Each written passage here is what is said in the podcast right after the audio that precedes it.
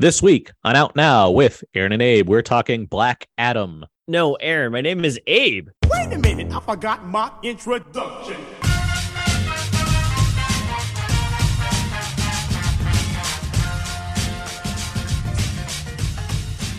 We are now recording, and this is Out Now with Aaron and Abe. I am Aaron, and as always, this is Abe, hello. Out Now is a film podcast where Abe and I discuss new movies weekly. We dig into movies we most spoiler for review, the occasional commentary track, or some other film movie topic. This is episode 512, 512. I'm back, baby. yes, you are. Special episode and also regular episode. I'm back. Great. And of course, this week we are talking Black Adam, the man who will be shifting the hierarchy in the DC universe. Wow. So Tall get, order. Get ready. It is a tall order. Right. It's it's it's not a venti. Let me tell you. um, joining us to discuss Black Adam, we have from the Tar Heel State on his way to the Rock of Eternity. It's Alan Aguilera. ¿Qué tal, cabrones? How are we doing, guys?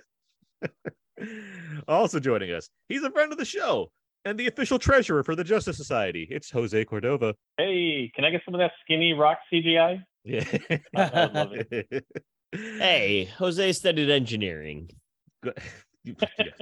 Glad I'm glad to have both you guys here. How are you both doing today? Hey, I'm okay. Oh, yeah. yeah, I'm good. well, good. Glad to have you back as always. Jose, I know it's been a minute. Uh, but of course, we have a new Wayne the Dia Silent the Rock Johnson movie to talk about. So of course you have to be on the show with us. And now we can finally hear your opinion on DC League of Super Pets. Go. What'd you think? it was a movie that I definitely watched. uh, but yeah, no, we, we, we do like having you on the Rock movies, and I, I was glad that Black Adam was coming along. It's like that means we can talk to Jose again on the podcast, uh, which is very exciting. But also exciting is having Alan here. Um, uh, w- weeks ago, you you dared said that you were more excited for Black Adam than the Woman King. I, I'm curious now if you actually did go to see the Woman King. I didn't, Okay, but I did So- see Black Adam, so I guess I was right. I guess that's how I it did, I did it. I did it again. so it looks like we're all on the right on the right footing here to get things started. Yeah. yeah. um, so let's go through some show notes real quick just to get things moving. Uh, first up, it has been October and it's still October. And guess what? Tomorrow at the time of this recording, it's going to still be October. Uh, that, but that Oh, also Good means- one. also means we've been doing these bonus horror themed episodes all month long, which have been a lot of fun. Uh, we put together our uh, hero horror movie squads. Uh, we put together our own monster squads. Uh, we talked about The Shining in a very lengthy uh, episode, and we just put together a lengthy episode covering uh, horror movie posters, uh, which is a whole lot of fun as well. Um, so yeah, it's been a lot of cool bonus horror content to go with all the horror episodes that we've done every October. And uh, the next one to conclude the month, we have a commentary track for Nosferatu, the 1920-22 film, uh, celebrating its 100th anniversary. Uh, so stay tuned for that as well. And that'll be another solid five horror themed episodes. And you can find all those episodes along with all the episodes of this podcast on iTunes, where you can also give our show a review and rating. You just look up our show out now there and name, you see all the episodes, and once again, you're like, yeah, Aaron, again, he wasn't lying about all these episodes. And there they are. And then you can click that review and rating tab and give us a rating and review. It's complicated, but it's actually pretty simple. Thank you It's pretty, it's pretty simple. Yeah. um, let's see. I yeah, that's it for our show notes. Let's move on. Let's move on. Let's uh let's get us some out of cookies. Trademark. Cookies. Alan, pretty good. Trying to sneak in. Yeah. I'm I'm on it, guys. I don't know about the rest of the podcast. On but it. These bits, I'm on it. Well, Abe, you you you missed out on our Halloween ends review last week. I I'm did. curious, What what what'd you think of the film? I, I didn't watch it. You didn't watch it? yeah, no, I'm kidding. I was like, oh, the reason why I missed out is because I, no, uh, uh, I, uh, I listened to your uh the episode because I was editing it last week. I think that there was a lot of people have said this too, but there's a lot of really hard swings for the fences. I appreciated it, but I also felt like the writing was probably not my favorite jam. Um, so not quite a, as ferocious as Peter in its defense or in its condemnation, but not quite as zealous, I guess, in its defense as as you and Brandon. Fair enough. I I think that there was this um as I was leaving the theater, I was like, I, I really don't know how to reconcile with myself because I know what I saw and I liked some bits of it, and I actually really liked um, you know, the David Gordon greenness of it. Because I think that's it's intentionally funny. Um, and it's also intentional in a lot of the ways that it's trying to um make it its own movie. But I also was thinking to myself, and this is definitely probably not the case, that David Gordon Green and, and um uh who's our word Kenny Powers, Danny McBride.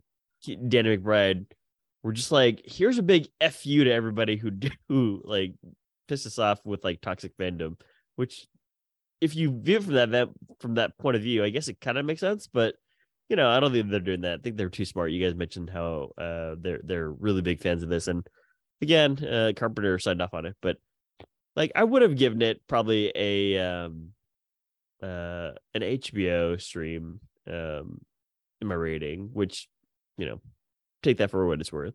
So Halloween kills or Halloween ends. More thoughts, I'm sure, but that's kind of like a, a quick thing, and we don't have to really really litigate it. What else Sure. did I see? Yeah.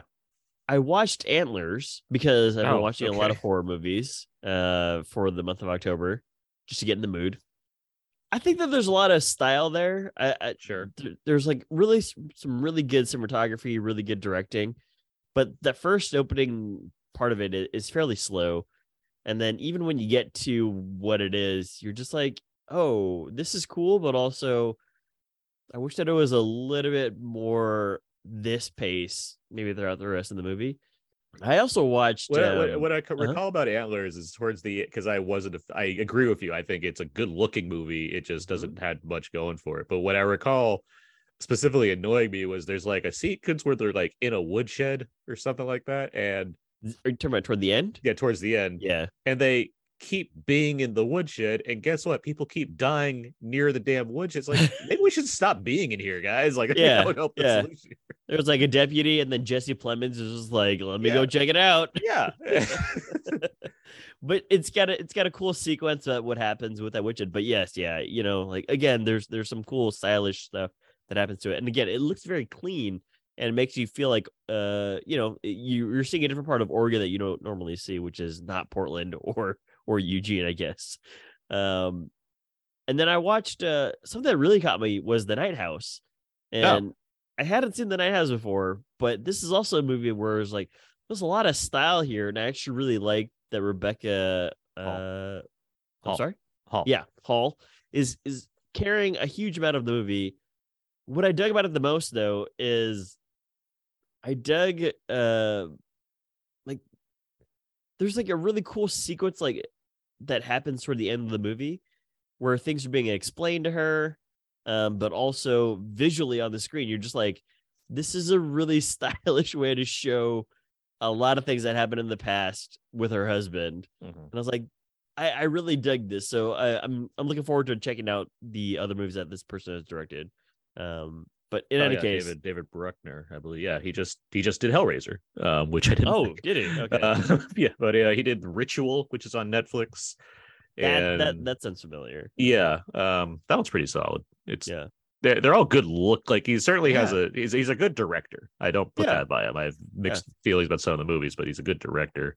Right. Uh, he did some of the VH one of the VHS shorts, I believe, in the first the one? first VHS, and he's and he's back for the next one, VHS eighty five, which has been Do announced. you remember which one was in the first one? I believe it's like the very first segment.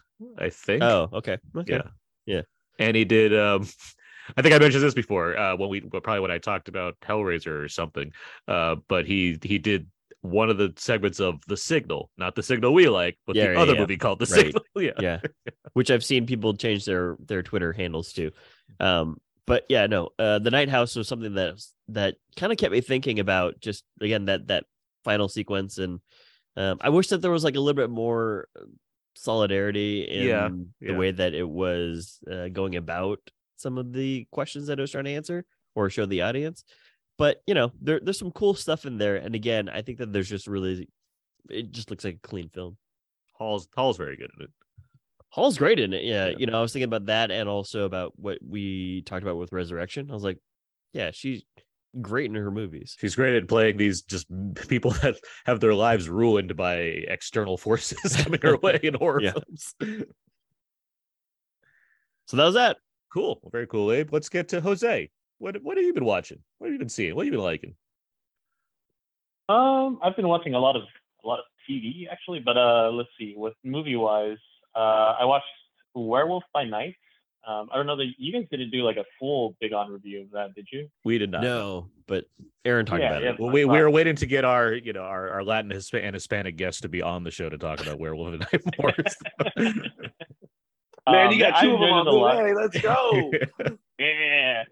Um, yeah, I enjoyed that a lot. Um, I thought that the black and white was used really well. I, I haven't seen a ton of the older, even Universal monster movies or even the Hammer horror stuff, um, but I'm familiar. Um, but I enjoyed I enjoyed it a lot. It was like I liked how short it was. You know that that like one hour ish. Yeah. Very, very consumable. Very uh. Bite sized. Um, yeah, yeah, sort of like getting it out. Um, but I thought it was great. Gael Garcia Bernal, uh, he's always great. Um, Jose, did you notice The- when when they're in that scene where they're like in a crypt and they they have to sit down? It's just the littlest thing, but like Bernal does like this 360 spin when he sits down on the floor, and I'm just like, this guy's cool.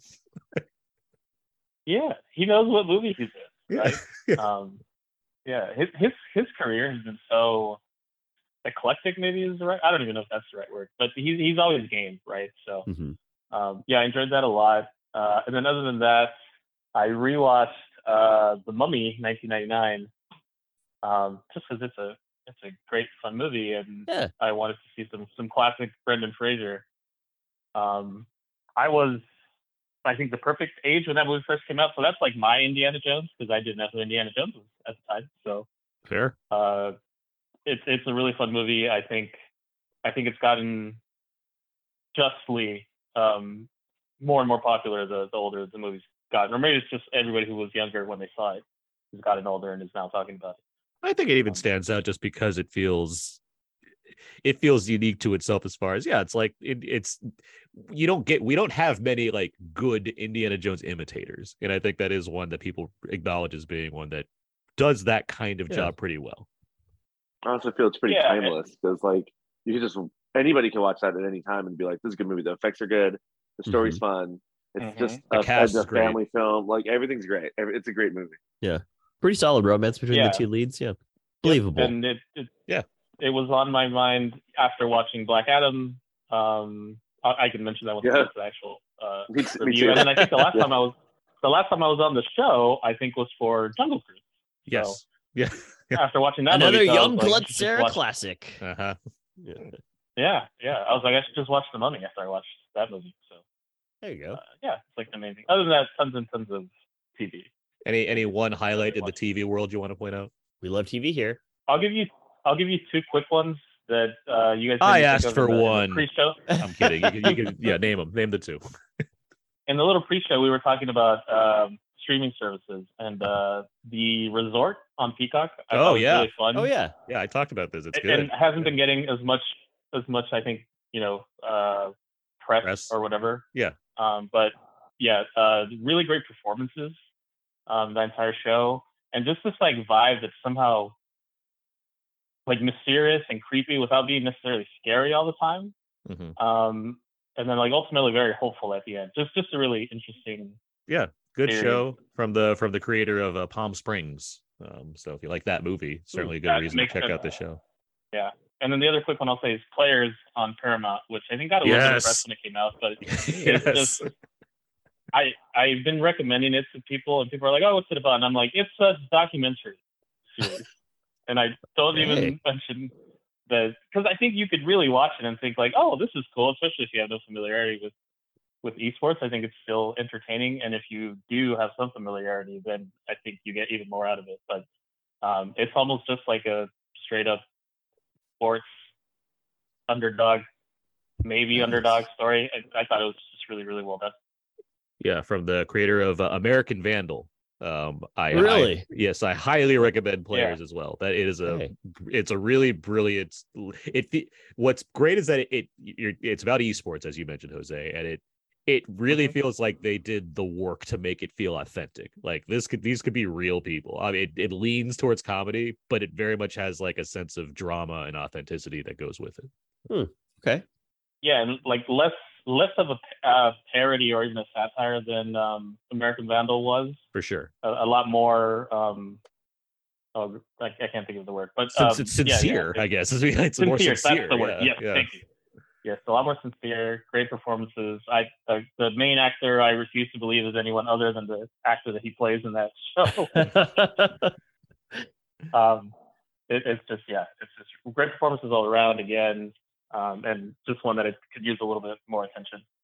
Well, very cool. Appreciate you highlighting some uh under the radar stuff there. Uh speaking of under the radar, Alan, how, what have you been watching lately? Oh, what have I been watching lately? Um, I'll start with my TV stuff because that's really what I've been mostly watching. Mhm. Um, House of the Dragon is fire. I love it. Dragon. Rings of Power. You know, I enjoyed it quite a bit. I liked it. Power time.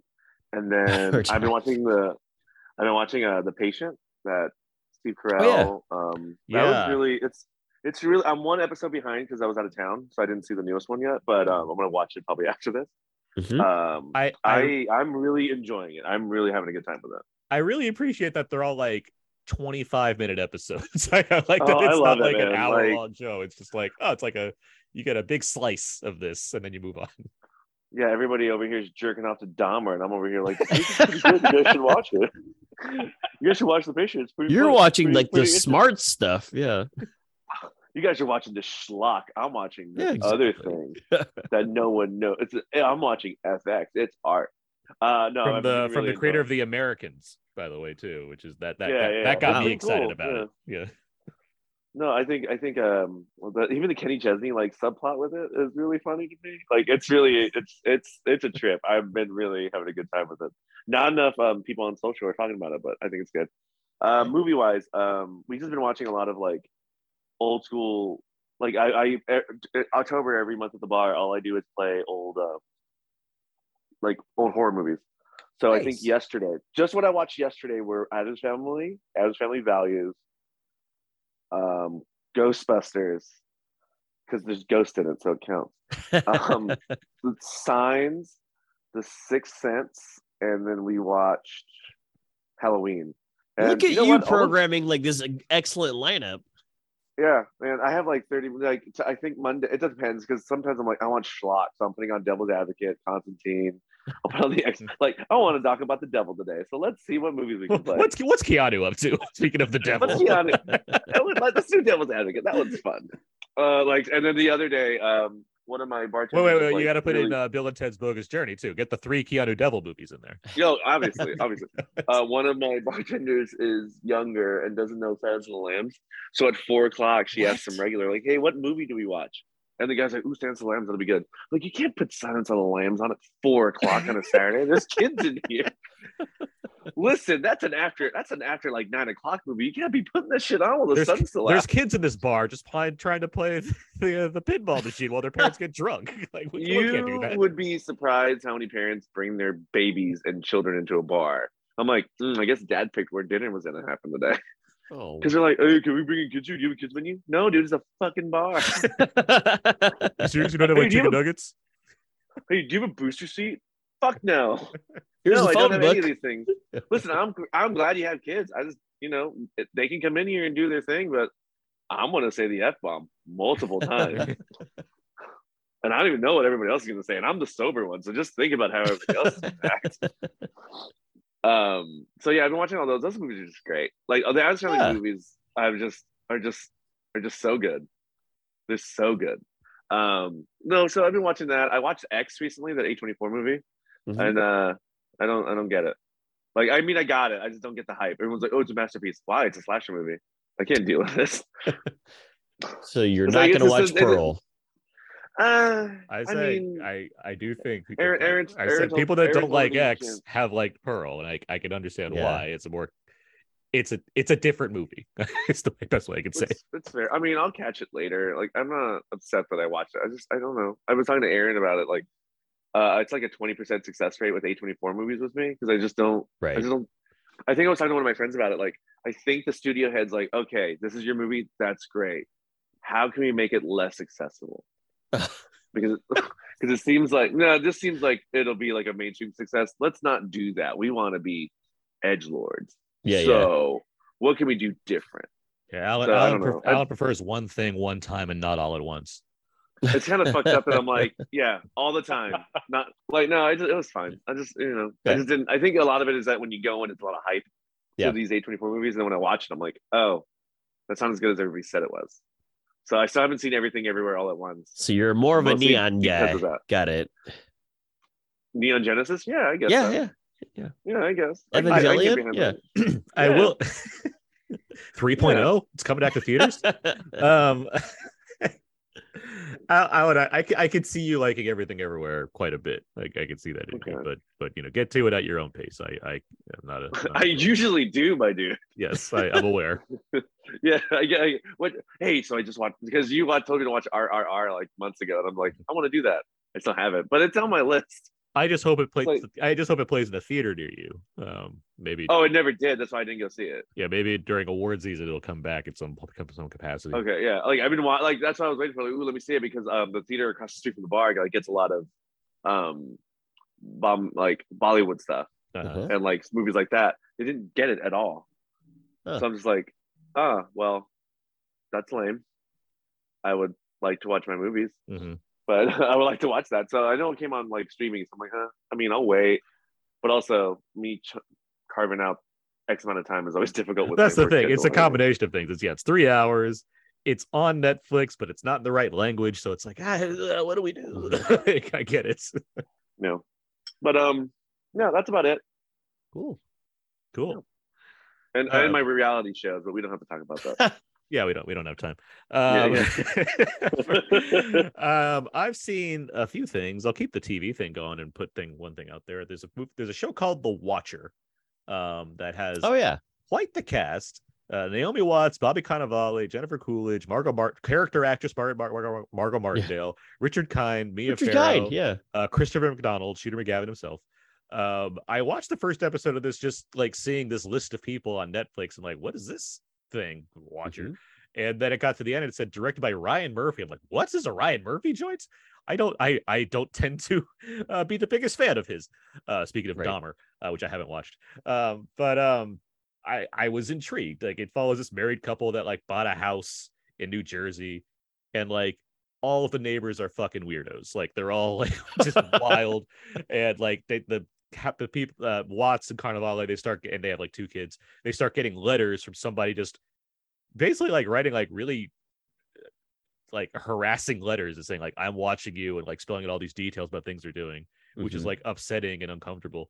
And the the show's basically like who's doing this, like and what's gonna happen from that. Um, I'm like I think there's like seven episodes. I think I'm six in, so I'm like almost done with it Oh, it's pr- like it's certainly compelling uh and the fact that it's only so many episodes that's that makes it more good to me than something like american horror story where as far as ryan murphy goes where it's like it always feels like it starts off with like two good episodes then there's a lot of shit in the middle and then it kind of ends uh this is like well at least this is consistent so it's got that going for it that Yeah. said like it keeps because it's like you know suburban drama domestic family drama type thing mixed with horror I much prefer the show Servant on Apple, the M Night Shyamalan series that Mhm. I that's been going. It has like one more season going, but that I think that show's great.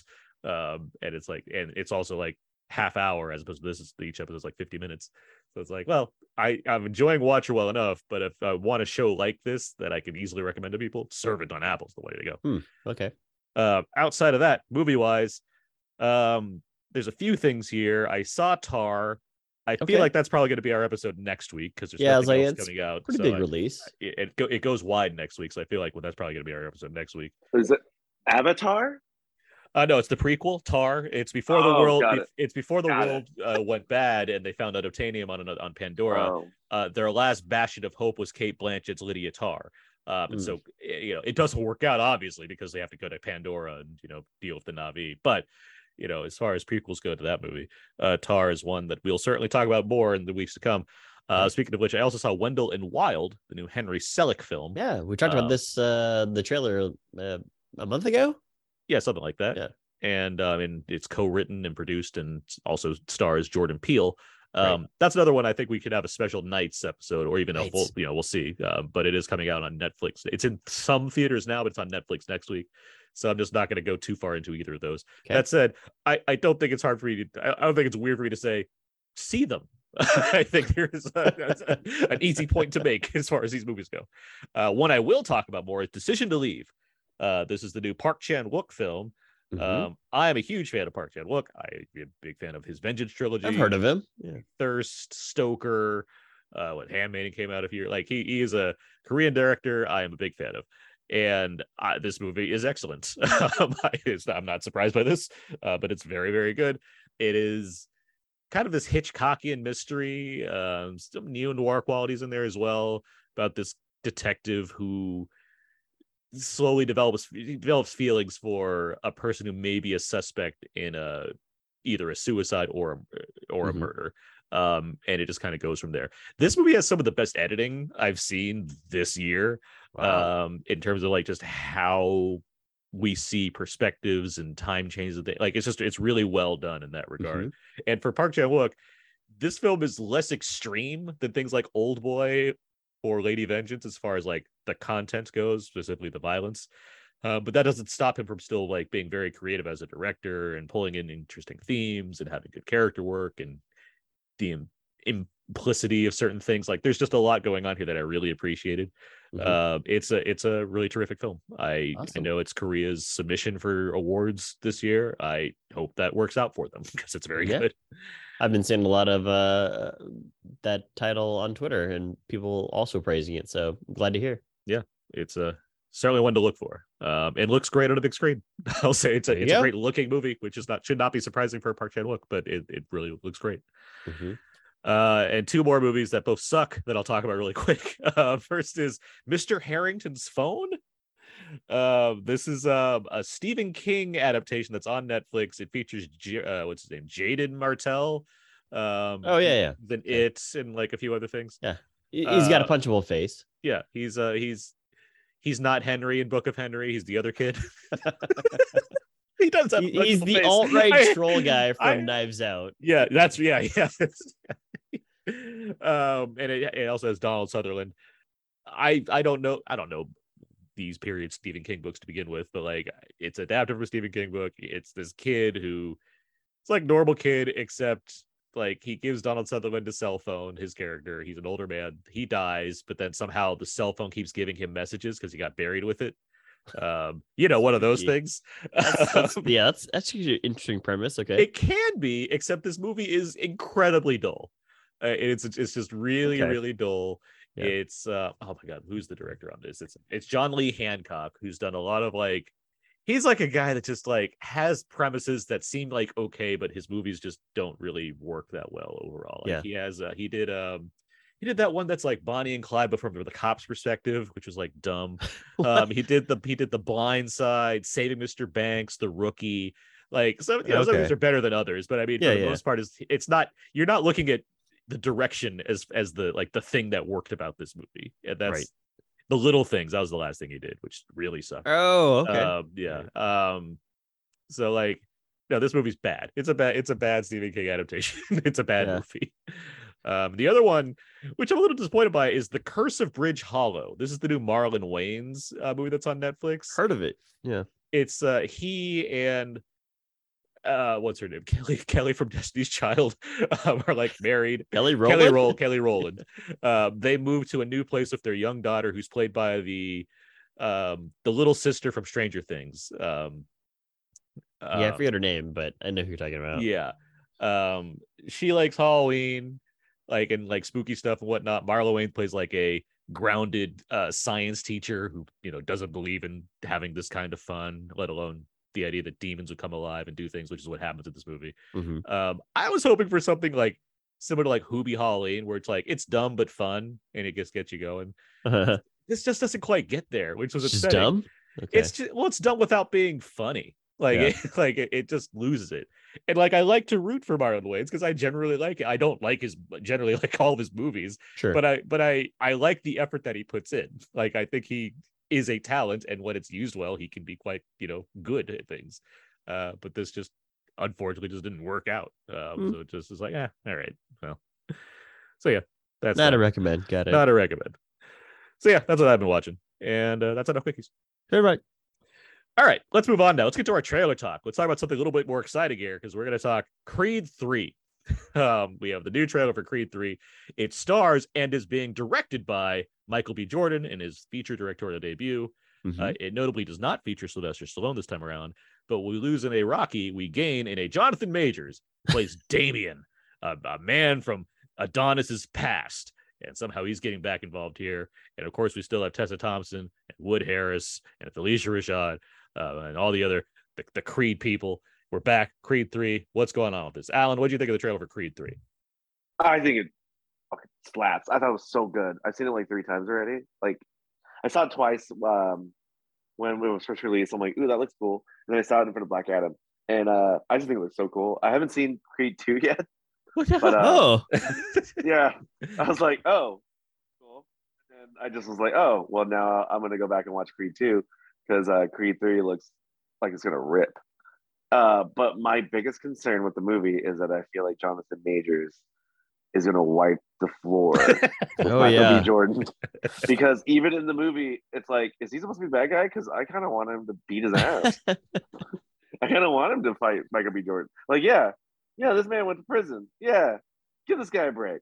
And then I see Michael B. Jordan, I'm like, oh man, he's gonna fuck that dude's face up. like Jonathan Majors in shape. He's got that Marvel body right now. He's that's got- right. Yeah. He's, he's like he's gonna kill him. I was also getting vibes of like Tom Hardy for some reason when I see like is- is That's Jonathan fair. I can see that. My, my Yeah. black Tom Hardy because he's like, oh, you know, you know, you don't know about me.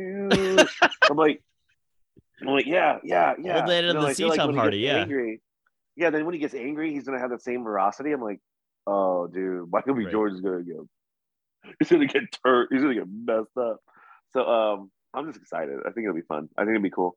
Uh, hopefully, Michael B. Jordan is able to make as good of a movie as as the other creeds. But you know, I'm sure he has good people behind him. He's been in the industry long enough that I'm pretty sure he has a good head on his shoulders to do this. So I'm excited. But I mm-hmm. maybe because he's directing, he won't really focus so much on like I, I it might be daunting for him to be acting in front of the camera while he's also directing Right. and being so young. Yeah. Doesn't So know we'll when see to how yell that cut. goes. Yeah, so like I don't know how he's gonna do that, but that's with anybody who does stuff like this. But Mhm. um, hopefully it's good. But Jonathan Majors is already like stealing the movie away from him in the trailer, so we'll see. Yeah, well, I we'll mean, see. Dolph Lundgren in Rocky Four hit a machine that measures, you know, punching so hard that it broke the, it exploded the machine. So, I mean, but, Ro- Yeah. but Rocky still beat him. So I mean, you know, Yeah. things happen. Well, here, here here's the thing though, Rocky's American. So that American grit is in those fists. You can't. That that's the fist of freedom, not the fist of oppression. Fist of freedom. Good alliteration there. You know what I mean? I Yeah. hear you. So you can't you can't judge that. It's not the same. These are two American boys. These right. are two black men in America. There's more anger in one of them right now because one of them had to serve time and it suffered a different black experience in America. 18 so yeah, years. he's he's gonna. I don't think it's the same. I you know 18, 18 long years, eighteen years. yeah. You don't remember me, do you? I could have been a Threatening me? contender. Yeah, you know, like you don't know. It's gonna be a different vibe. Sure. I hope yeah. Jonathan Majors wins. I hope. I hope that he I hope he channels more Marlon Brando. Oh man, I hope he wins. I was like watching it. I was like, oh yeah, I hope he beats his ass. That's All fun. right. And I like Michael B. Jordan, but yes, sorry, yes. All right. Jose, where, where are you with Creed 3? Yeah, no, I thought the great trailer was good. I just don't know if Jonathan Majors is buff enough. You know, he's looking he's looking a little small. No, of course, no. The guy's massive. He's, he's insane. Um, yeah, I what I love about Jonathan Majors is that he. So I first really saw him in Lovecraft Country, Uh-huh. and he played like a uh, like a very sensitive guy there, right? But Sure. he also has he he he can do this smile where you're just like, oh, that's like unsettling in a way. and he, he's he's he's given some of that in the trailer, Yeah. right? Um, and and I just think it's going to be it's a fantastic actor to get in this movie. Like, and- you can see, I, I'm a huge Rocky movie fan, so you can see the parallels to Rocky Three with Clubber Lang, and you know maybe Adonis has gotten a little too comfortable. Uh, So, so I see the the vibe that they're going for. Sure. Um, the the person that I'll be missing the most actually might be the composer because I, th- I thought that the especially the first Creed, um, what's his name, Ludwig Göransson. I, Yeah. I have that that score on on vinyl because it was I loved it so much. On wax? Yeah, yeah, yeah, yeah. Really nice. It's a it's a it's a, it was a really nice release from like Mondo or something like that. oh, um, cool. It's a Mondo but- release. Nice. Yeah, yeah, but yeah, I, I, I'm looking forward to the movie for sure. I'll be interested to see what Mike Jordan does as a director. Yeah. but yeah, I'm looking forward to. I'm excited. Yeah, I, I- think, I think I would like to see uh, Drago Jr. again. I don't know if that's been confirmed or, Be or denied that he's in this movie again, but uh, I enjoyed his character. So Yeah. uh, we'll. I, bel- I mean, isn't Dolph doing his own thing? I believe, uh, much to, oh, much to yeah, um, yeah. not the approval of Sylvester Stallone. Um, trying to do his own right. Drago movie. Um, so I feel like that's a whole different world as far as Yeah. Adonis is concerned right now. Sylvester, we've got to expand the universe at this point. yeah, it's all about cinematic universes, man. Get, get with Exactly. 2008. Yeah. I know there's a lot of dispute between Stallone and uh, producer Irwin Winkler, who owns Rocky. Um, right. And Sylvester Stallone is not happy about certain things in that regard. Yeah. Um, then again, don't reflect on Creed. It's more on the politics of the studio itself. So Yeah. And also like the history of Rocky, right? yeah. So- Um, but regardless, uh, Abe, where were you of Creed three? Uh, a couple things off the top. First things first is that Wood Harris has a line in the trailer where he's like, "Hey, you don't owe this guy anything." Um, very true, like point of fact about life in general. You know, uh, so don't think that you owe anybody really anything. Um, Thanks, Abe. Yeah, general rule of thumb. You don't to get yourself out of trouble. Sometimes, you know, you gotta remember this.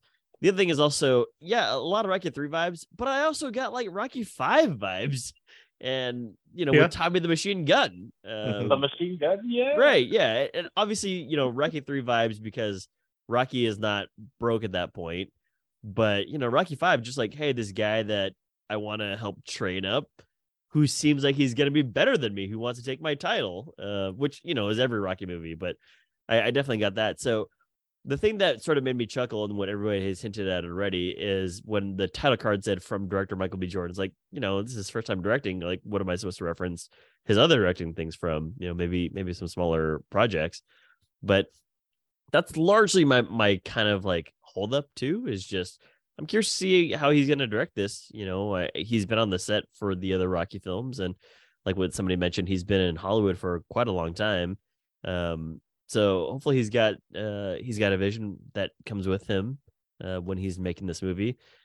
But yeah, I mean Jonathan Majors is just I, how can you not how can you not like like this guy? You know, he's very charismatic uh, as a uh, as an actor all the time too, but also he's got so much range. You know, Jose, you mentioned Lovecraft Country, but Aaron and I uh probably saw him in the the last Black Man in San Francisco, where he's just like mopping the floor at times with his Yeah. acting. Mhm. Um, and I think that at, even at one point I was like, this guy should be getting Best Supporting Actor nominations um, for a scene in an attic, much less like you know a scene on the street uh, in that movie. But yeah, I I would love to go and and say like, oh, I'm I'm gonna go sit down and and hopefully I'm gonna be blown away. But I do have some reservations. So yeah, Yeah, I can't wait. Uh, I'm annoyed that this movie's not coming out in November like other Rocky movies uh, or Creed movies for that matter. Mhm. Um, I have to wait longer, um, and that's upsetting because this trailer gets you going. Um, it's done what it's needed to set me up properly for another Creed installment. I like that it's specifically not Rocky three. I get I get the connections. I can see Yeah, like the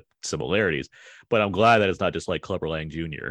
I'm glad that there's a movie that you know is Yeah. take it. Yeah, it's it's taking some fresh ideas to a degree. I mean, it's Rocky, it's boxing. There's only so many like avenues you can kind of go down that don't Right. feel familiar. But I, I am I'm happy that there is a kind of a new direction to go as opposed to you know another kind of fan servicey entry as far as oh it's the son of the guy that Rocky fight. Now, with that said, Rocky or Creed two, was really good. So it worked out. Like it, I don't want to say it got lucky, but the fact that you did a Drago Jr. movie and somehow it was also very good, uh, good on them. Um, But I am happy that Creed Three is you know breaking off into its own realm. I hope that helps, given the lack of Rocky's involvement. I'd like to think that because we've spent enough time with with these with the Creed universe characters that we don't necessarily need to have Rocky to make this successful. As far as Michael B. Jordan goes as a filmmaker, I'm just looking forward to it. You know, I, Sure. I Yeah, open minded. Like you, like you've said, he's been he's been around the block a long time now. He's worked with a lot of very good directors. Um, I'd like to hope that that pays off in the best of ways. Uh, so like you know, jury's out on this, but you know, I like what I'm seeing so far. I like the the direction the story is taking here. I I hope for the best when it comes to Rocky movies. There's far more successes. Uh, there's far there's far more uh, uh, uh, uh victories than losses. Yeah. Uh, so I I just hope that we'll get another uh, knock on the win column here. Um, Creed 3 opens in theaters uh, March 3rd, 2023. So we got some time, Hmm, makes but- sense. but it is coming. All right, let's move on now. Let's get to our main review, guys. Let's do it. Let's talk about Black Adam. Black Adam. What have your powers ever given to you?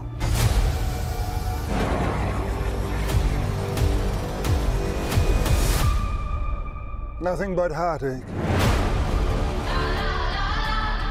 I was a slave until I died. Then I was reborn a god. My son sacrificed his life to save me.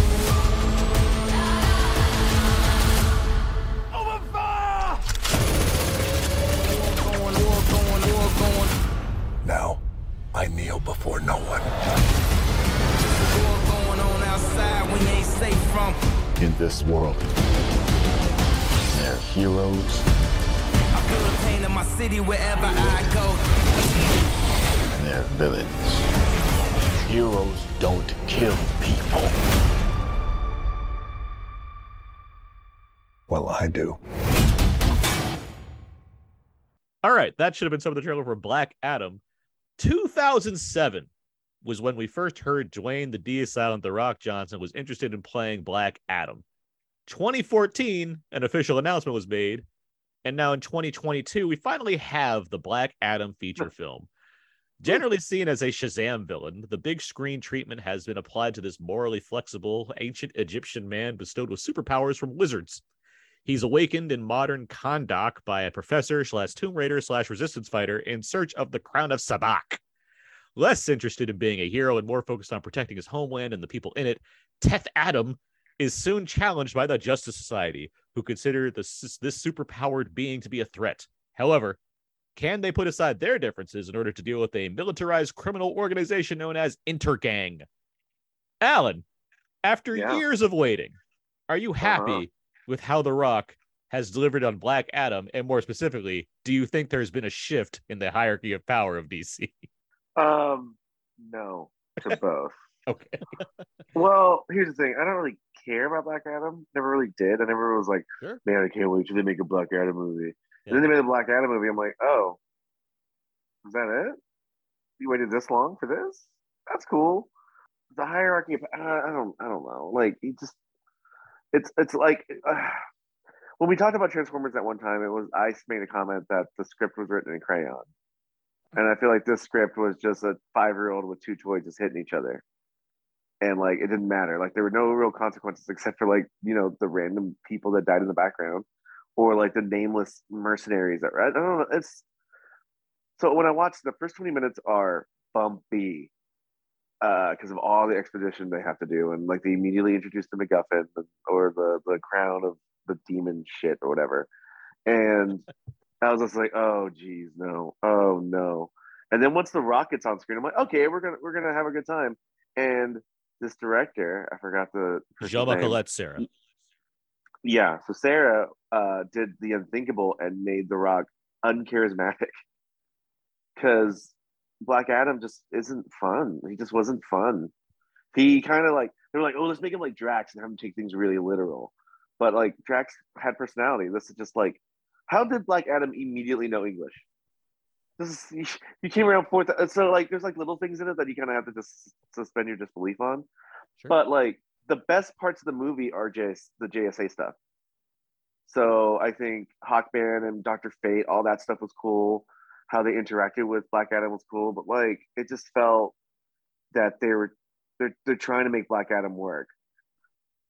Whether or not he is popular enough for it to be a thing, like I think this is one of the first times where the actor was more popular than the character they were portraying.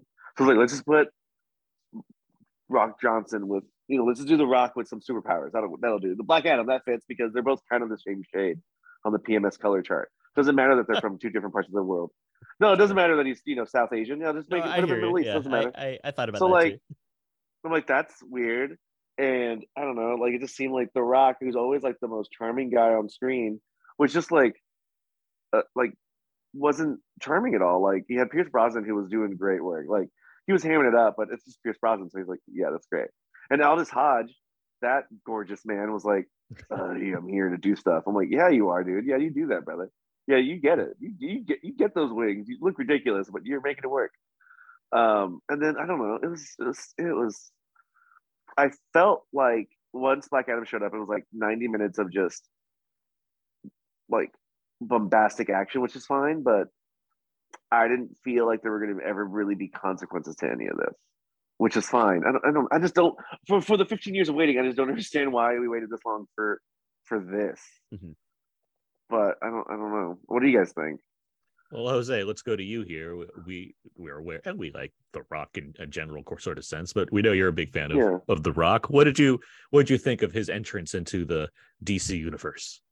I, I think this movie is like a big mess. It, it, it didn't necessarily mean that I didn't enjoy parts of it, but it feels like.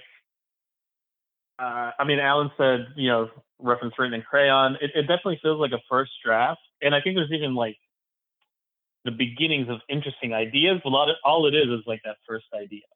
Like there's there's a neat idea in the fact of this hero being from a place that's been ignored by you know the West and whatever, and so and there's common interesting commentary to be made about the fact that if you're coming from a place like that that's been ignored or, or, or subjugated, then maybe you, you, can't quote unquote play by the rules and you have to go to these more extreme measures. But that's all it is. It's just like, oh, this is interesting, right? But we, we don't talk. That, that's as far as we get in exploring the idea. There's, uh, yeah, and I think that's like the main thing. And it's also like a very, they're hitting like all the tropes, right? Like you, Alan mentioned the opening where you're like, okay, we got we got to set up all the lore. Like like like let's get through that first. And then you have okay, we we introduced the JSA, so they need a new guy on the team so he can ask everyone, hey, what are your powers? Hey, what how does that work? Hey, where what how do we usually do these missions? And then I think maybe the only thing I kind of disagree with with Alan is that the the Rock has been playing the Rock so much more the last I don't know since like Fast since after Fast 5 Mhm. that it was kind of refreshing for him to not just like show up and be Mr. Charming guy. I don't know that it like necessarily is better, but it was different. Um, so that was a little bit refreshing. And, and then, but then there are these like moments of levity that I like, like the the uncle character. I thought that guy, you know, he he shows up, he says his funny lines, and I hope he got paid very well because I thought he did a good job. And then also you're swinging between that and this like hyper violent but without any blood action. I, I, I thought the movie was just kind of all over the place, Mhm. um, but also wasn't terrible. Like it was fine. I- It, it mostly left me very confused, and it really just seems like The Rock has been trying to get this movie made, and, and just like they finally approved the script, and he was like, "All right, let's let's just do it. So I can I can be him, and then I'll be Black Adam, and then we can maybe do something fun and have me fight Superman or something after." Mhm. but but yeah, it's kind of a mess. Um, I think there are parts that are entertaining and even funny. Pierce Brosnan, I think, is a highlight. His even his character design, I think, comes out the best Mhm. out of Mhm. everyone. Yeah, I think that's about it. Okay, well, we'll talk. We'll talk more about things. But uh, Abe, where are you with Black Adam? So I'm gonna use the sports analogy here, and Aaron, feel Oh. free to chime in wherever you need to. Go sports team. yeah. You know, sometimes there are these players that are coming up when they're young and they're playing AAU basketball, and you're like, oh, this guy has a lot of talent. Um, like let's see how how it blows up. And then they get to high school and they become like, you know, parade all Americans and became like Gatorade player of the year. And then they're like Mr. Basketball in their state. They get to college, you know, they're a five star recruit. They get to college and they are amazing. Like they're getting like 30 points a night, you know, eight rebounds and like six assists. And you're just like, oh, this guy's going to go like number one, number two, number three. Get to the lottery, you get picked like number one in the in the draft.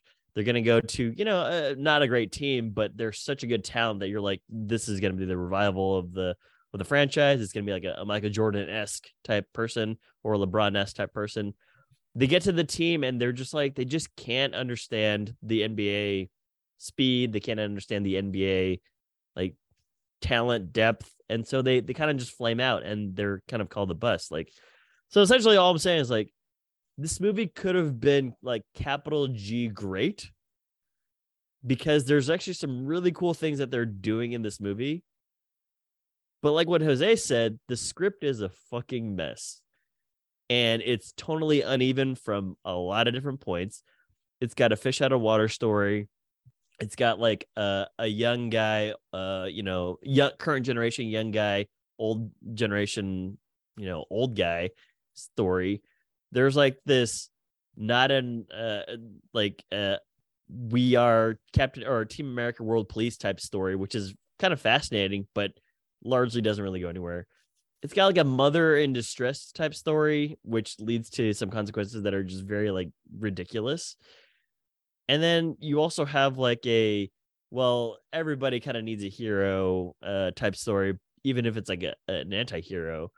Um, and so with all that, like with all that confluence of voices, you know, platforms and whatever else, it just becomes this movie that is yes, a fight movie, which is fantastic. You know, it's cool to see action right away and it's cool to see action throughout.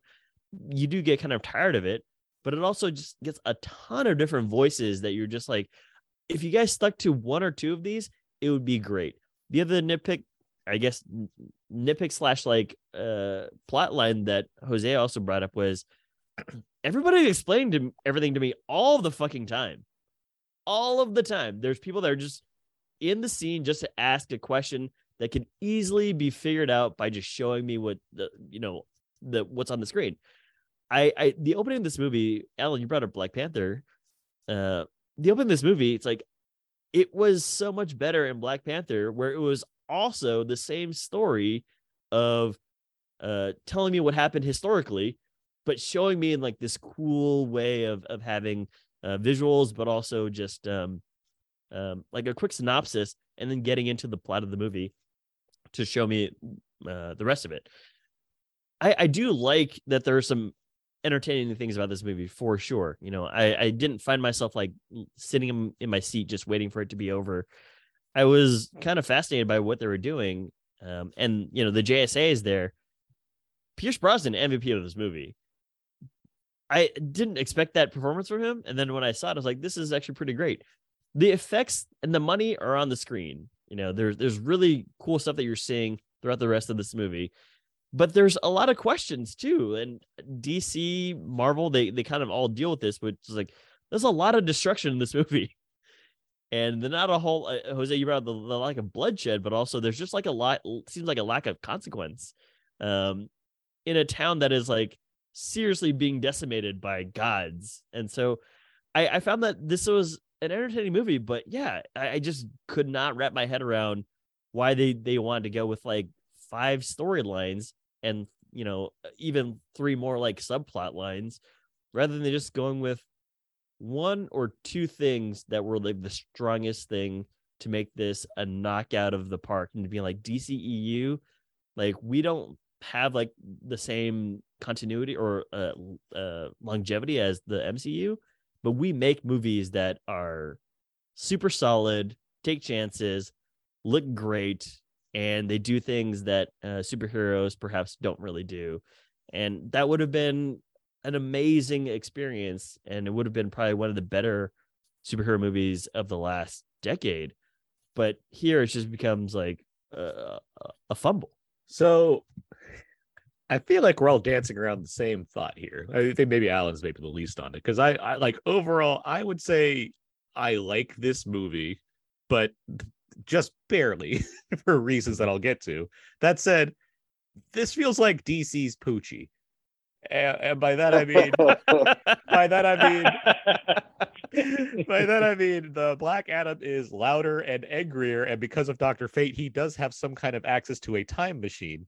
Um, also, whenever he, Black Adam's not around, the characters are constantly asking, "Where's Black Adam?" Mm-hmm. Um, it's- much, Hey, Mr. S. hey, Doctor Fate. Um, yeah. I I see the issues with this movie. They're very clear to me, and it's what you've described, Abe. It's just it's tried to be a lot of things at once when only so many would do, especially for a character that's you know a C-list villain from Shazam. I mean, it's not like they Yeah, not even like top tier. He's not even a main eventer. Not Yeah, the- the- the- yeah. so the mm-hmm. treatment of this it's like well it's inspiring to some degree as far as the rock has this character he wants to play but at the same time it's like until we get Why? to until we get to stuff that's more interesting about black adam which does occur comics wise introducing him in this fashion is like okay cool i guess like he i you know she's she's like they the rock has talked about how like he didn't want black adam to just be introduced in shazam uh, only to come up later instead going for this kind of big screen version. It's like okay cool i get you respect this guy but it's like is there much here to offer? And the answer i don't think is very high now that said i'm glad that this is only like a two hour action movie and not like a two and a half hour three hour you know extravaganza involving this character. Right. Um but it but as far as like trying to do something unique and yes shift the hierarchy of power in the dc universe i just don't see how that's happening. A big thing that's played up about black adam is the fact that he's an anti-hero. Watching this movie i don't know how anyone be convinced he's an anti-hero. The only people he cut- brings to harm are evil mercenaries that would kill any random civilian if they had a chance to. Like there's nothing her there's nothing anti-heroic about black adam delivering justice to murderers. Um, so it's like i don't i don't know what like the first thing we see black adam do is save a random woman he does not know from people trying to shoot at her. I mean it's that are mercenaries. So it's like what are we accomplishing again as far as separating black adam from others? Oh he kills people in gleefully violent ways all right i've seen that before. And again it's do i necessarily need to see every dc villain every dc hero melt people with their hands? I guess not but like it's only so unique when you see it the first time and then you see it like the 50th time.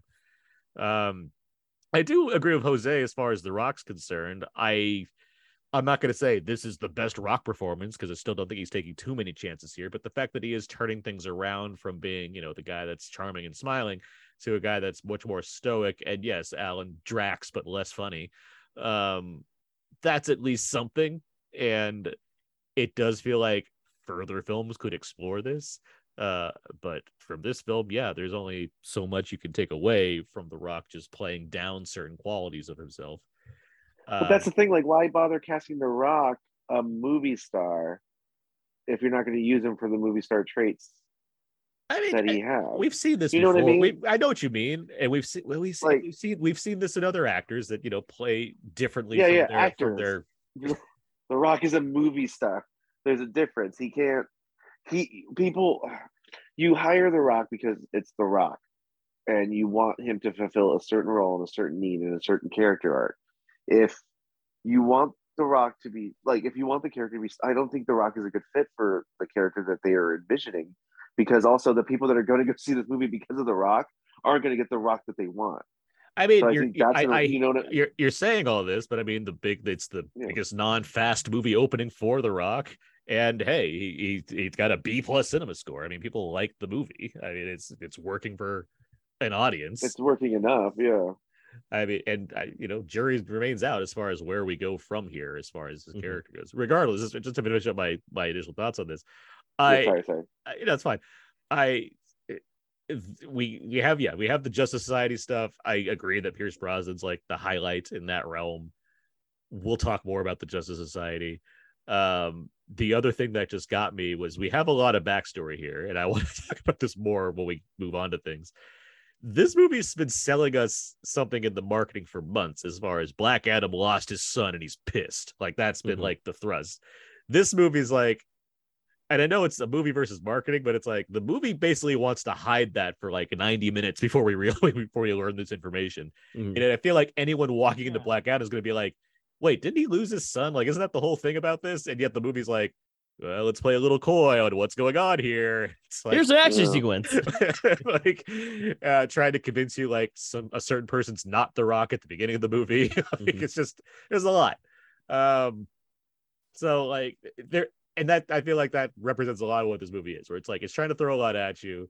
It it doesn't seem like it is sure of how to do that exactly, but then it wants to make up for it um by loading in tons and tons of action. I think the action's fine. This movie doesn't have a lot of meat on its bones, despite the fact that yes, there are ideas here that I wish would be more explored. Uh, so it's like I, it- the the one of the thing that makes me like this movie, I guess, is that it is it's fairly goofy. Even even in all of its seriousness, there's a goofiness to it that reminded me more of Aquaman than any of the other DC movies. Mhm. It's not quite as go for broke as Aquaman was because that movie's like kitchen sink and everything else. Mm-hmm. Uh, but this James one's Wan's also like a, a much more like uh, he knows what he's doing kind of thing. You say that, and I, I don't disagree, but at the same time, I think Yonka Sarah is a lot He's got better. he's got a good he's, a, resume. he's a lot better here than he is with Jungle Cruise. I think there's a lot more personality Yeah, in this movie than there was in. Jungle Cruise, I think we definitely talked about that on that review. and I appreciated that. This feels more like a movie he had his say in, as opposed to just being hired on to Jungle Mhm. Cruise. Um, so I mean, yeah, there's enough stuff there that makes me think like eh, it's fine, but yeah, it's not. It's the it didn't change the it didn't shift the power for me for Sure. DC. Uh, just quickly on on um, I guess let's get into some of the acting. Um, you know, The Rock is doing Scorpion King, but I agree that you know it's cool to see him not be like hamming it up. Uh, but at the same time, yeah, maybe a little bit more could have been there. But he's got Terminator Two type stuff where he's just like learning English from the kid. Um, but I'm I'm curious about what you guys thought about you know two relative newcomers to the uh, the screen, but also to the, the JSA. Um, the woman who plays Tornado, I- I think her, is her name Cyclone, Cyclone. Sorry, Yeah. um, and then also uh, uh, Atom Smasher, Atom Smasher. Yeah. So I'm curious, like, what you guys thought about those two actors, but also the two characters. Um, I think Noah Centineo and Quintessa Swindell. Jesus, these names. Um, Yeah. so many syllables. Um, I think that they have good chemistry together. Uh-huh. Um, I also think that they are entirely extraneous to this movie. like, Yeah. not a single Yeah. purpose to like, er, including like what they contribute to the action in this movie. Like Uh-huh. one just like wind stuff that never has any effect, and the other just gets bigger and causes more problems. So it's Uh-huh. like there's not a reason for them to Even, exist even in to the this point of them actually being delayed in battle too, like on purpose. yeah, like it feels like it feels like they're literally hired because they probably have like large social followings, and it just helps more people get into this movie. Uh-huh. Yeah. No, that's what Neo is like well, from one of that big um wasn't he like that big Netflix rom com? To All the yeah, Boys. yeah, to all the boys. Yeah. yeah. Yeah, he was like the guy in that, right? So Right. like, girlies are all about him. Mm-hmm. So good for him. Get get that paycheck, dude. You do it. I thought he was. I thought he was pretty charming. I kind of liked his vibe. I thought he was always eating. Yeah. Very, uh, yeah. Brad Pitt. Again, I- I agree, whatever. I like- just dig it. yeah, like I agree that again, I think they have good chemistry together. They're not like Yeah. bad presences in the film. It's just the just film seems to have no room for them. It's just like, Yeah. yeah, oh yeah, we let's write a scene for for Atom Smasher again. Like, there's no like purpose for them in this movie beyond like, I guess we need to have young kids here too. Uh-huh. Yeah, yeah. Atom Smasher gets to do some of the like slapstick, which again, just like the the the tonal like whiplash all the time from, and some of it works, right? Like the like Black Adam flinging people like 50 miles or whatever. hmm It, it's funny, and then also like you know demonstrates whatever that, that he doesn't care about doing that, but it's it's yeah, it's, it's Yeah. a little all over the place. Yeah. And then even you get that. but I enjoyed them. Yeah, I, I enjoyed them too, and I agree with like the Brad Pittness of it, and also he grows, so he's got to eat, just like you know Ant Man Ant Man. uh, says. Yeah.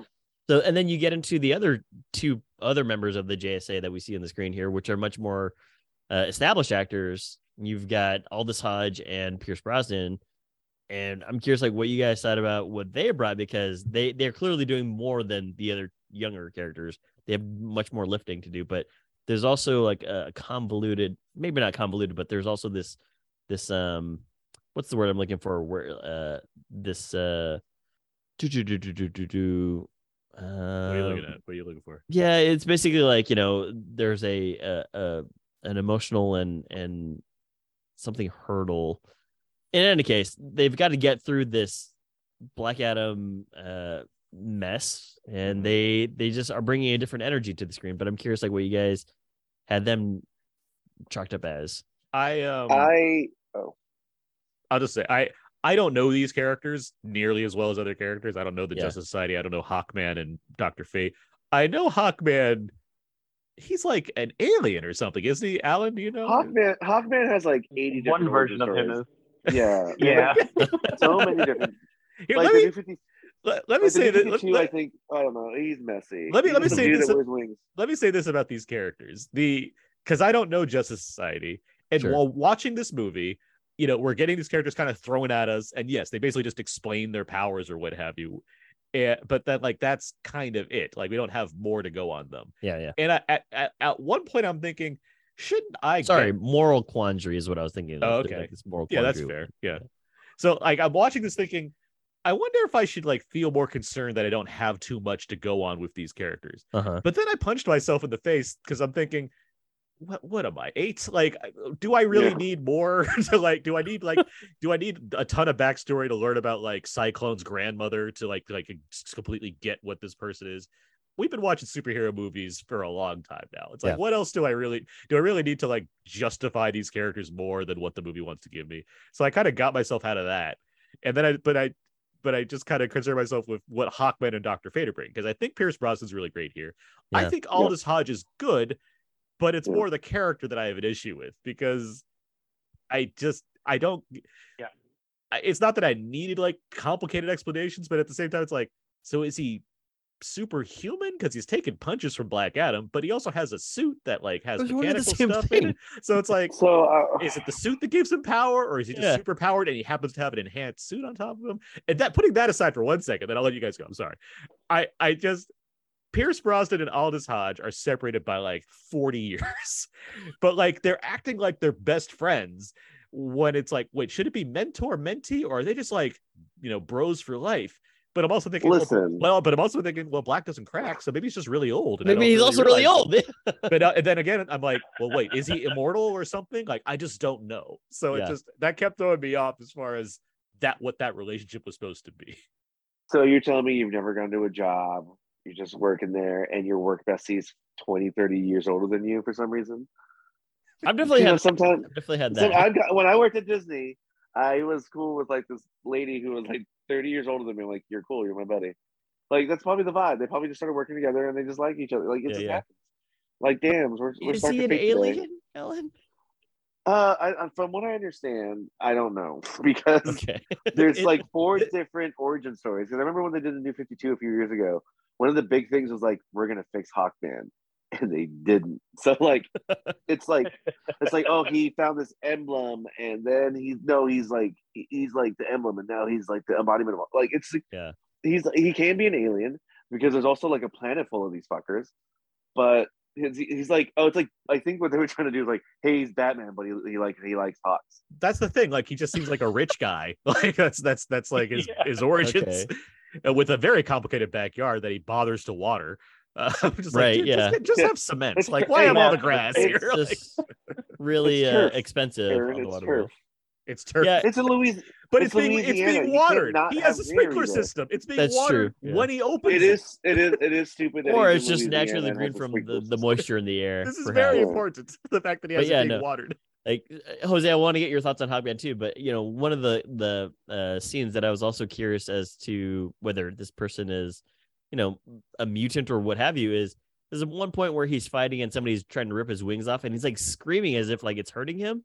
I was like, are these wings attached to him? So, uh, in any case, Jose, Well, you probably just don't want a giant knee in your bag from Black Adam. I think it's more That's the true. Yeah, problem. yeah, it was it was a different character. Yeah, it wasn't no, Black Adam, but yeah, uh, but curious like your thoughts on Doctor Fate and, and Hawkman. Um, I, I like both those actors. I, I like Aldis Hodge has also has a lot of range, right? Like he's, he's not utilized super well here. Right. Um, and, and Hawkman, like like Alan says, is so weird. Like there's a version of him that is an alien and straight up has like a hawk head. He's like hawk, literally Hawk Man. There's like another version where he's like Oh. a space cop, and then there's another version where he's like I think you were alluding to this, Holly, where he's like from also ancient times and has some sort of mystical tie to how he gets his powers. Hmm. But and even none of those seem like this guy. Like this is like I, I was talking to I, I I saw this movie at the drive-in, which I think actually was like the perfect way to see it because you can just sit there and go like, what the fuck's going on? and there's there's he, he's like Batman and Iron Man and like because his his the way his suit works is almost like magical nanotech, right? Like he just like forms around him, and he's like enforcing some sort of rules about superheroes. But he's got like the Batcave slash X Mansion with the jet that comes out of the lawn, hmm and it, it, it, it's this movie is full of like they're using a bunch of superhero shorthand, I think, to just be like, okay, this is Hawkman. He's kind of like Batman. He's kind of like Tony Stark. And this is Doctor Fate. Like you've seen Doctor Strange probably in like a few movies at this point. Yeah. Like very similar. Um, th- th- we've got a, a guy who also grows really big. You're Yeah. familiar with this now too. Um, like they're sort of like, and and yet they still explain everything, which is really interesting. Sti- Um, sticking with but Aaron's I- uh, Simpsons theme, this is like when they go to Shelbyville to try and get the lemon tree back, Yeah. and they're like meeting alternate versions of themselves. yes, exactly. Okay. Um, but I like their their the relationship between the two of them is like maybe you know the best love story in the DC extended whatever cinematic universe. Hawkman was like so sad. He's trying to break down that barrier. Yeah. he- I thought his heart was broken. He, he Here's was, my he was here's so here's, here's another question. What's the Justice Society? Um, Yeah, because we're, we're like it seems like they've been around for forever, but we've never seen them. We've never seen them. They they're apparently like their boss is Amanda is Amanda Waller. right. Uh, that they're not the Justice League. I, I Alan, I, I turn to you here. Uh, you and Jose. It's kind it of seems like justice is a very popular term for these guys. yeah. too. Are, are they basically Uh, like, well, you know like they- X Factor they- kind of thing? They predated. They were pre pre- Justice League. they were pre Oh. Justice League. So they were before that. They're from like 1940, I believe. And I know Mhm. that Hawkman was at one point because the Flash, the Flash with like the tin can head was like one of the first leaders, Mhm. and then Yeah. Hawkman is like the permanent chairman, the permanent leader of the JSA. That would have been good to establish in this movie. But like, yeah, it's and then they had the Green legit. Lantern with the cape. Uh-huh. yeah, the, gr- oh, the Green Lantern with the red yeah. cape. it's it's the kind of thing where like Yeah. I can admire that this is a standalone movie for the most part. At the same time, because it has this interconnectivity that's been so like scattered given the Snyder of it all. You know, when Man of Steel happened, they're like, "What the fuck is this? An alien from out? Like, what do we do with this guy?" And meanwhile, we're like, Right, also we have the Justice Society, which has like a guy that predicts the future, a fucking winged alien who's also a rich guy, and Cyclone and or, or like Cyclone's grandmother, older Atom Smasher. It's like we're not new around the block with this stuff, guys. Like I feel Sure. like we we've, we've done this before. Like we should be. Th- so it's like I don't know. I don't know Yeah, yeah. These aren't things that like diminish my thoughts No. on the movie. It's just more of I have these questions that I don't necessarily need answered.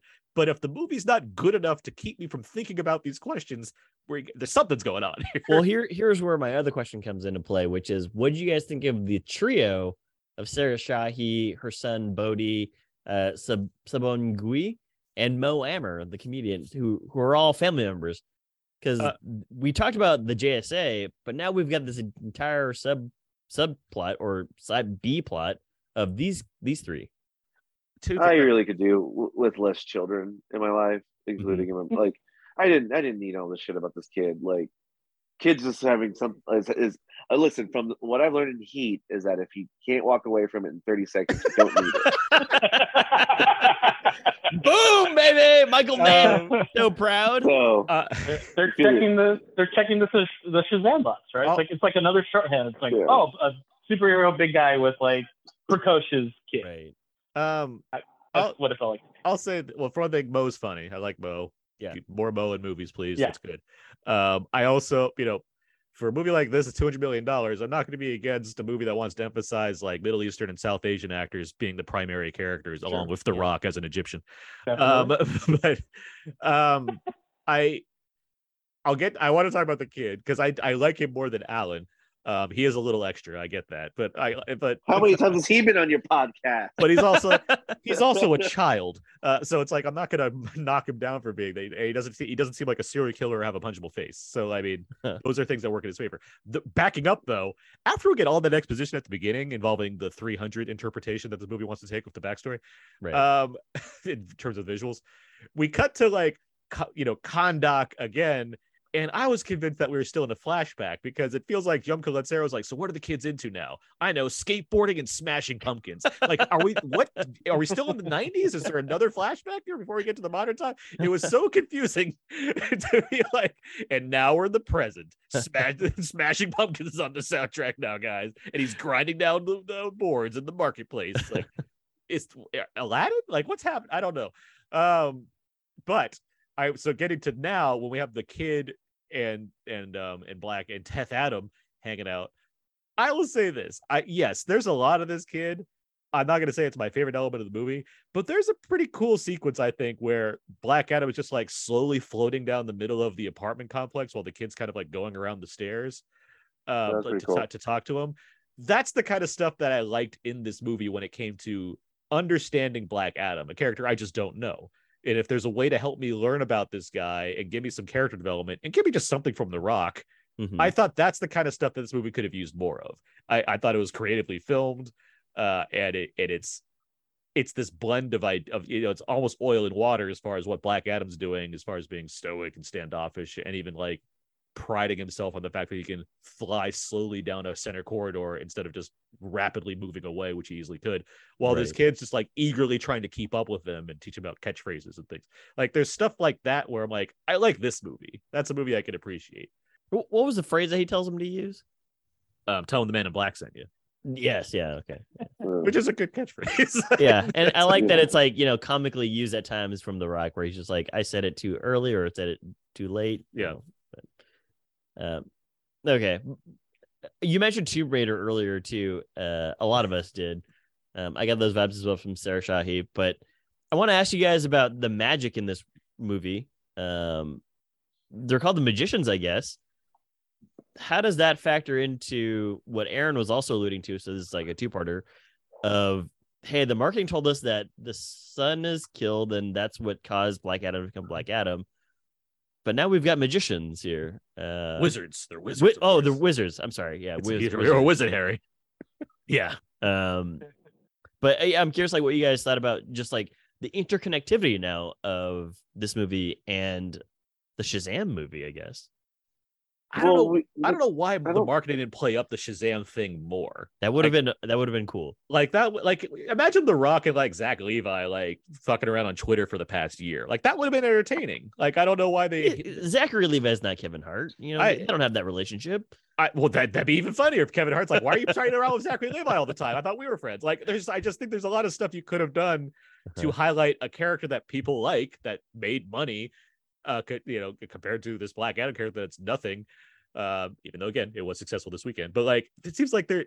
I don't know why you wanted to hide the fact that these two are very connected to each other. That's what it feels like they try to do here because there's a lot. There's a lot more Shazam stuff in Black Adam than I expected, um, which Mhm. surprised me honestly. Yeah, like the word Shazam is like a major plot point at a part, you know, Right. certain points. and I, I, I feel like it was nowhere in any of the trailers, right? Like, it, it, it's strange, like you say. like but I- like the lightning bolts the closest and even that's like pretty played Yeah. down on his chest yeah, this, this movie's. You said magic, uh, Abe, and I, I thought about the. There, there's like, there's actual magic, right? Which is like, Shazam's powers are also kind of confusing. Like he has super strong lightning powers, and then he's also Superman, basically. Mhm. Um, but then there's also like funny things in the script that that uh, you always have you almost have to explain them away with magic. Like they at- at the very end, and I know we don't really spoil things on here, but at the very end, there's like two sort of like conflicts happening. There's like the main superhero conflict, and then like the on the ground conflict, and then at the very end, the the human characters just like walk into where the other big fight was happening, and I'm like, I thought you guys were like miles away from each other. It's just like just like walk into the room, or like they when they go explore the pyramid. At I the know beginning, exactly what you're talking they, about. They There just like a- walk in. They just like walk into that pyramid too, and it's like I feel like we're missing connective tissue. It- it's all it's almost handled like uh well that was pretty crazy wasn't it like just the way they walk in like glad that's over with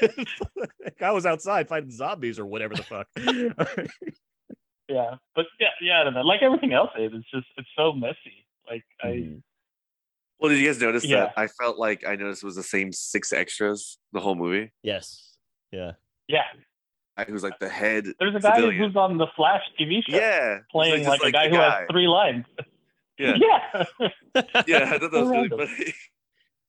yeah, Yeah. I, I i struggled with that too as far as i i do think there's a variety and stuff going on but at the same Mhm. time it's like well it's all conduct so like i'm not expecting too much of like expansive scope but i Right. do like there's mm-hmm. but i you know like i guess this gets us to like the action conversation as far as like how the Yeah. action's handled because there's a lot of it obviously we've talked about i as much as it feels like it's it's like a 200 million dollar movie it doesn't necessarily feel like it's all but it was all shot in atlanta but it didn't feel like it feels contained to a point as far as yes we're seeing a lot of faces over and over again which i think helps in a familiarity sense like it helps you keep things relatable without becoming too like big but then like it brings you to the action where they're just constantly like smashing each other into Kahndaq, like you were saying, Mhm. Abe, like devastating the city. and it's like, okay, but it, does it look good enough? Like, what do you guys think of like the in the action of this movie? It was repetitive, but it was fine. It looked good. It just Mhm. kept doing the same thing over and over again. there are inventive moments. Like I think because the whole point is that he's not very careful. You know, He with doesn't care. dispatching all these mercenaries. Right. yeah, there's some fun stuff. There's some like some use of speed ramping. You know, that at first I was like, oh, okay, we're doing like a little 300 bit at the at the beginning, like you said, hmm Aaron. Mhm. Um, and then it's used a few more times, and some of them are more successful than others. Um, but I thought that was at least it's a choice, right? It's like Right. something distinctive. It's it's Yeah. it's not as cool as like the Quicksilver stuff, maybe in some of those uh, X Men movies, but It certainly has Yeah, fun fun with stuff. like the it's like the intro of Black Adam, like and using like painted black and stuff on the soundtrack Right. to like just I mean, highlight yeah, the as, as far as like the action goes, like it- I agree with Adam that or Adam, uh, Alan, Black Black Alan uh, that uh, it, oh, it don't is- start saying get- that. I'm not. the action does get repetitive. Uh, but like what I said earlier, you know, the, the money's on the screen here. You two hundred million dollar budget.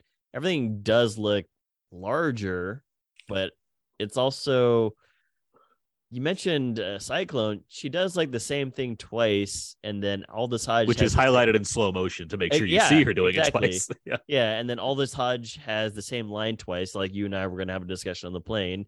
So it's like at one point I was like, didn't we just see this like 10 minutes ago? But I I um, agree that it's a choice, you know, and I did think that there's a very big difference between you know the DCEU movies and the MCU movies about how they showcase their fighting. Because I did like you know super Superman speed uh, zoom fights, you know, with, with Black Adam kind of like bursting through and beating everybody up. But you know, there's other parts where we've seen it before. You know, you guys mentioned the the um uh Quicksilver sequence where it's it's also set to music, but I, I think that there was also like a heavy use of needle drops in this movie, and and sometimes I I liked it, sometimes I didn't. But the action is it's it's okay. It's just that there's a lot of questions around. Are you destroying the city that Sarah Shahi said like that she clearly loves and she clearly wants to protect from you know invaders and also the JSA with a guy who just doesn't give a shit about destroying uh to not not destroying anything. it's the kind of like it it goes back and forth with how it wants to deal with that too because at times it's just like well they're fighting and things happen that's not a me hand waving it that's just the movie Mhm. but there's also like black adam never uses doors even when there's doors next to the holes that he makes in And walls he clearly is- knows what they are. and he and he knows that they're doors yeah so it's like I guess that's funny. Like, I don't know, but it's a weird like way to go about things. Yeah. That, like you and you have a whole fight sequence that's set like in like the kid's room with him and Hawkman, two people that don't fit in that room when they're not fighting. And mm-hmm. it's like, well, you're ruining this kid's room was what kept going through my mind. But also, You're in that person's house. yeah, yeah, the whole And house. she's is- supposed to be in hiding. yeah. So it's That like house is done. Yeah. So it's like okay like i like what we're trying to emphasize as far as the skill sets of these people but it's like to what avail as far as what i'm trying to get out of this uh, that week that being said some of these fights especially the ones of black adam and hawkman i do feel like they look like comic book splash pages coming to life which Sure. I, I like like i like a movie that can acknowledge that it is still coming from a comic book and i do feel like Yeah. Collet-Serra finds ways to do that in various instances it does like feel like he's literally trying to channel like comic book pages with how he's setting up shots for these you know godlike beings that are doing stuff which is Right. admirable with Doctor Fate as well. I think there there are sim- we've seen similar things in the MCU, but I think there's like the, there there was one really fun one where he, when he first is fighting. I don't even, I think he's fighting. He's either fighting Black Adam or he's fighting the final villain, yeah Mhm. and he, yeah, and he, he he sort you sort of keep pulling out like through the helmet. I think it is. Yeah, and that was a cool sequence. yeah, almost like Inception, like right, and not like visually, but like in concept Yeah. that you're like quality, going moving through these levels. Yeah. Um. Yeah, I thought that was that was a fun visual. You know, I also dug for Doctor Fate the way that they they uh, utilized his multiplicity. Uh, you know, you've seen it with Doctor Strange too, but in this one, it's like it, it's quite an extended sequence, and you can see his other selves.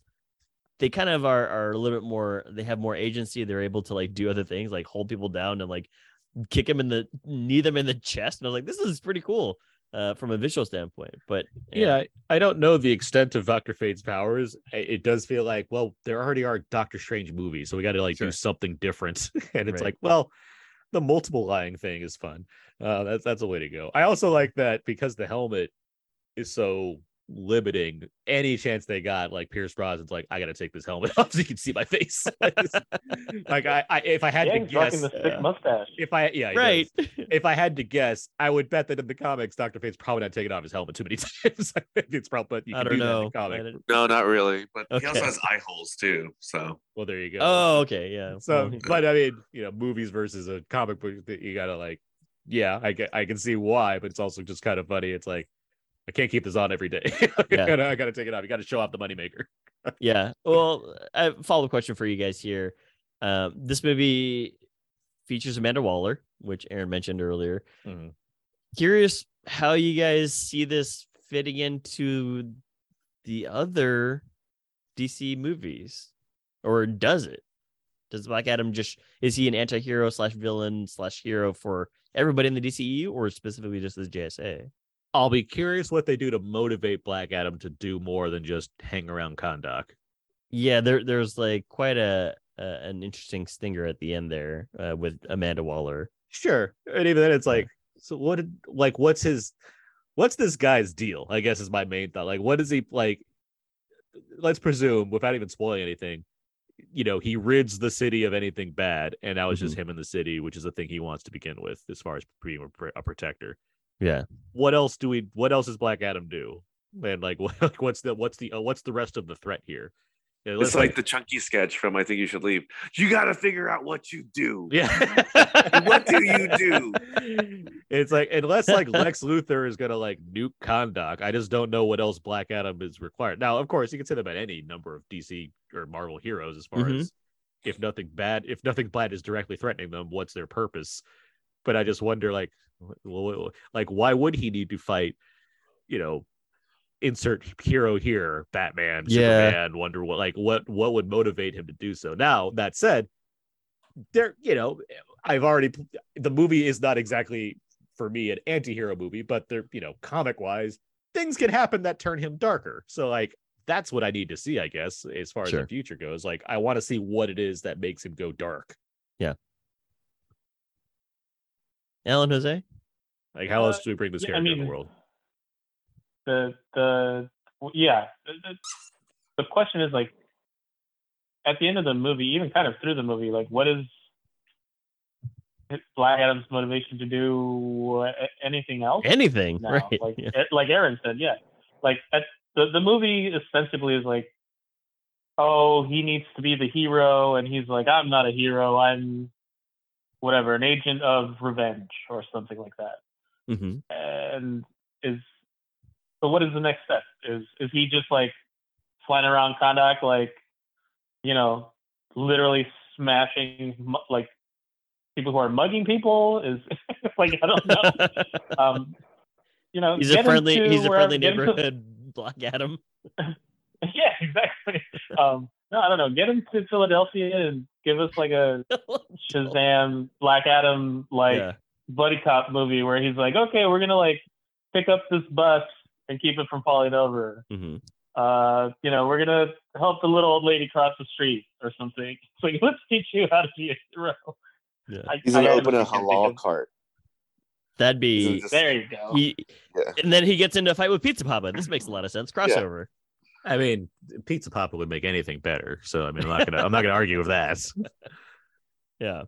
Um, I have another question. Yes. um, that relates more to well to, i guess the justice society but also just like the nature of the land and like what we're doing here um, this movie flirts with the idea that these western powers um, are ideally designed to come in and help deal with situations and yet sarah shahi's character is specifically saying once the justice society gets involved like why are you guys like what do you guys have to offer like our Right. our city's been like in turmoil for years because of intergang and you guys have- 27 years. and you guys have never said a thing.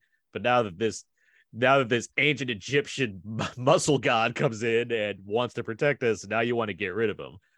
I I like that as far as that's a fun thing to call out a group of superheroes on the fact that they're not doing all they can to be superheroes in every part of the world, just the quote unquote parts that matter.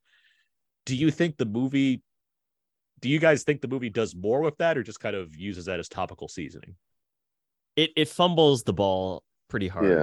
Um, the main reason being that I actually like that too. That could have been one of the major storylines of just sticking with you know one or two that we talked about earlier, because that that's an important thing to talk about. You know, I mentioned Team America, or Captain or Team America World Police, um, and I mentioned that because there's specific things that in the early part of that movie that they also dis- discuss around the presence of Americans or an American force. You know, from a political standpoint, there's conflicts all around the world that the United States doesn't get involved with. It only gets involved when things are fairly dire, what what have you. I mean, think presently to the situation with Ukraine and Russia, right? Where it's like, we'll send you aid, but at the same time, like we cannot specifically get involved, otherwise it becomes a world war.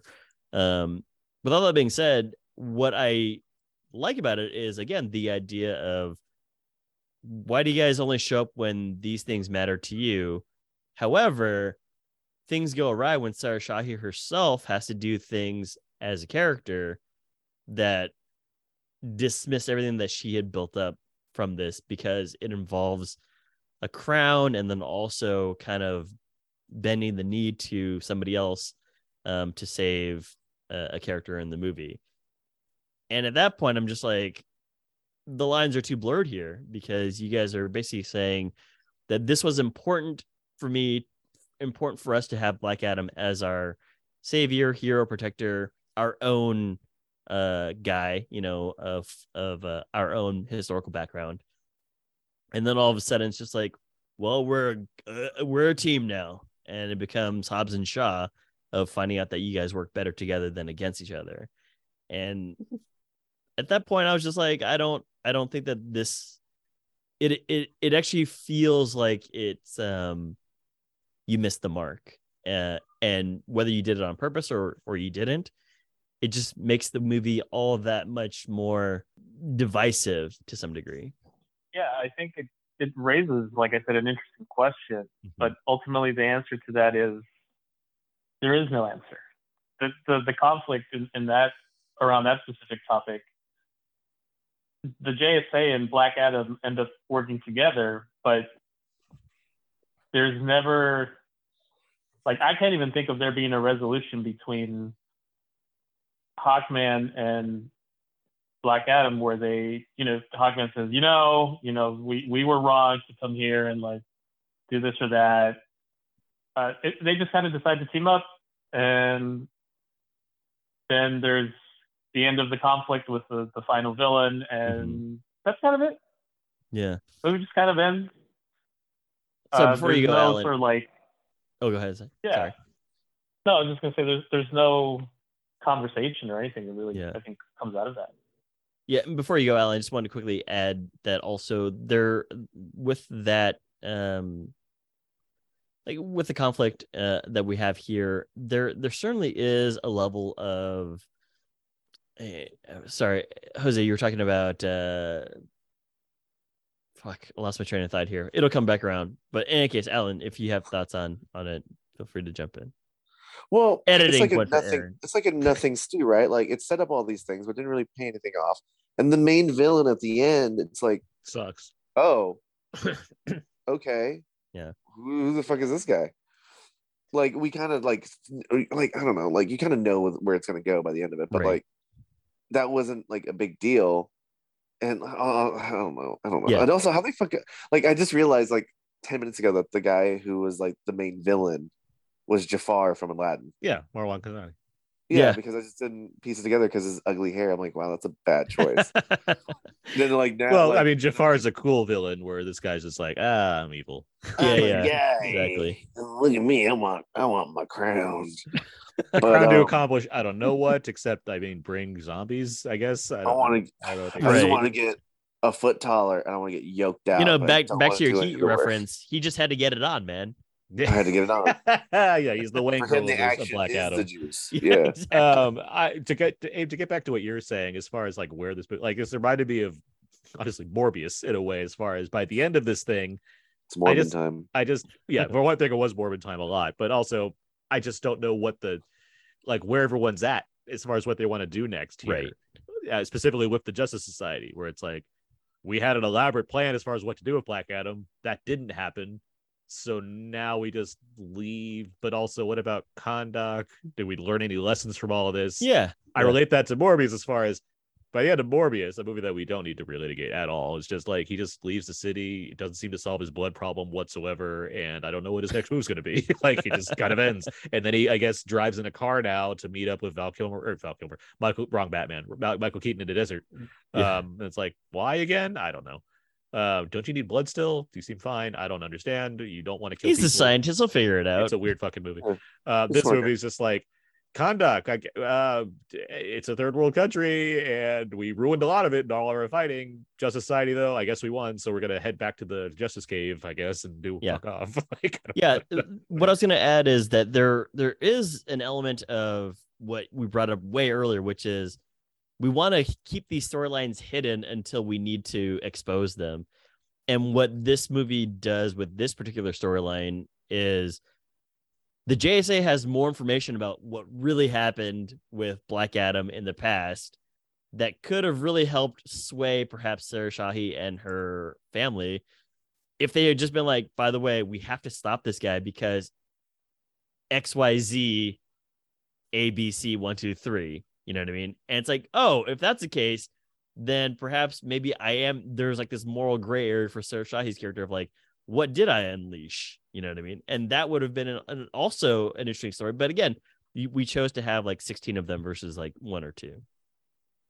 Um, before we wrap up here, as we're wrapping up, I want to have a soapbox moment. okay. And this doesn't come around very often, but you know, whenever it does, Aaron and I, we we uh we each have one, or or even everyone on the guest has it. My soapbox moment here has been on Twitter. It is with I don't know this person uh personally, and I don't know this person at all until I saw it this week, where they were filming themselves with the stinger credit of the movie.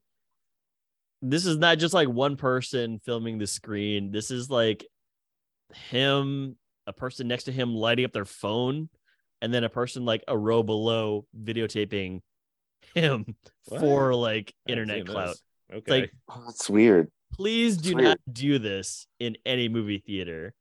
Like you, you I will punch you. yeah, I will literally punch you too, and I will probably cuss you out. Like to do I'll grab your phone and as like it. yeah, exactly. Like don't have your phone out, even though it's like the credits and it's like everyone still is engaged in the movie, but also like it's just what a dick move to just be like I'm gonna commandeer two rows of movie theater just so that I can get like 15,000 likes on Twitter.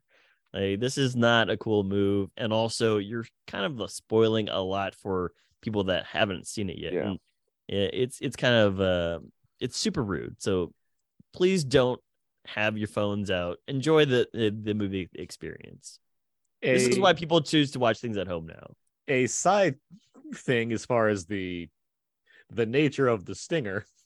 Mhm. I I'm not big on how The Rock has been handling. I agree. Yeah, Um, yeah. I definitely agree. I feel like he spent a lot of, especially the last few weeks, uh, when the movie's getting closer to coming out. I feel like he spent the last portion of the the media tour for this movie, uh, and basically emphasizing not this movie, but like a potential future movie. Right. I don't under like, and I, and it annoys me as far as what I think the audience is getting out of this, where it, there's a big cheer thing happening in this stinger thing. And it makes me wonder, like, do people like Black Adam or do they just like the potential of Black, the next Black Adam slash, you know, Insert person. insert surprise here as opposed to the other two hours of movie they just watched. Right.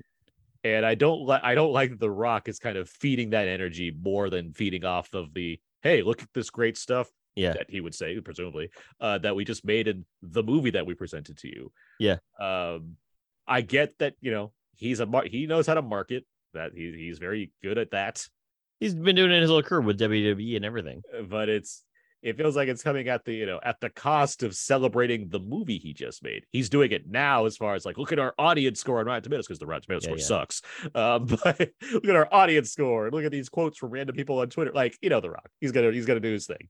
Right. He's gonna do that thing where we made it for the fans because that only applies when movie reviews aren't great. Uh, And he's also gonna like quote tweet some nobody and then like, you know, say like just because you didn't like it doesn't mean the 65 million people that follow me didn't like it. And then and, and there, if there's one thing we know about the fans is that they're only a fan of movies that don't get good reviews. Um, also yeah, there, there's also um uh the the comment of you know The Rock is such a big Alan, I agree with you. Like he's such a big movie star versus like actor kind of thing. Such a big Yeah. movie star that the studio is probably just like, well, we can't we can't like slap the cuffs on him like we did with Tom Holland when he was trying to give away spoilers for No Way Home or uh, Far From Home or whatever the case is. Uh, he's The Rock, you know, he's he's selling this movie, but yeah, it's not great that he's just doing this press tour and I'm sure that everybody at DC headquarters is just like, can you please stop doing this? Because we want to do up? more Yeah. movies. Hey, soapbox over. Uh, any other thoughts on Black Adam? No, we talked a lot about this thing. I mean, I'm probably gonna go see it, the next one. I was So- gonna, that, that was my That's question. just- I'll- Actually, do you, do you Yeah. are you looking forward to more Black Adam and like as a solo thing or like as a team up movie or what? Listen, like it doesn't matter. I, I, my thing lately has been with how bad I think a lot of the Marvel stuff has been. Black Adam didn't seem as bad, but it still isn't great. Because I think it was still enjoyable. I found I found myself enjoying it more than Love and Thunder, Sure, yeah, Uh, I, I found it to yeah, be very like- entertaining of a movie. and I'm still gonna go see more Marvel movies. So I don't see why it would change how I feel about DC stuff. Like I'm still gonna go to the next one. Yeah, Jose, any thoughts in that regard? Yeah. Uh, yeah, I think I'll definitely watch whatever the next thing is. I, I hope they find something interesting to, to have the character do. Mhm. I, I don't know what that is, but I'm I'm not a professional screenwriter. There you go. Yeah. the perfect excuse. Just have a literal Poochie show up as the next uh, movie villain. Well, well, whatever. Good. At least at least he has some death. At least I know who he is. Yeah, exactly. And then you know he's he's got to go and fight you know a, a war in his own planet. That's why he's got to leave. All right. Well, when should people go and see Black Adam? It's currently playing in theaters and IMAX. Jose, when should people see this movie? Um, your guys' regular scale is what's like there's like a dollar theater or budget theater or whatever. Yeah, Yeah. we have a budget budget theater in there. Yeah, Yeah, I think that's the. If you have a drive-in, I actually do think that's like this is like a perfect movie for it because you can sit there, chat with your friends, and not distract anyone else. Mm-hmm. Alan? Budget theater's good. Like you don't need to see it in IMAX. Mm-hmm. Like we're right. It's IMAX, and then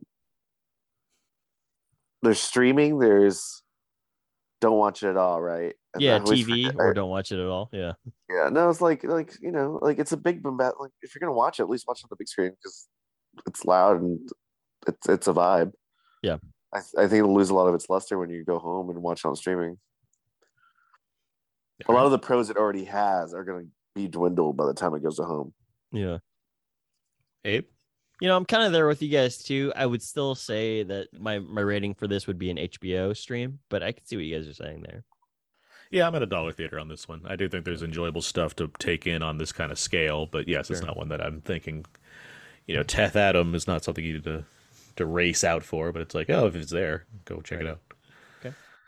All right. Well, that's been our thoughts on Black Adam. Let's move on now to Abe. What uh, what time is it over here? Time for a quick game.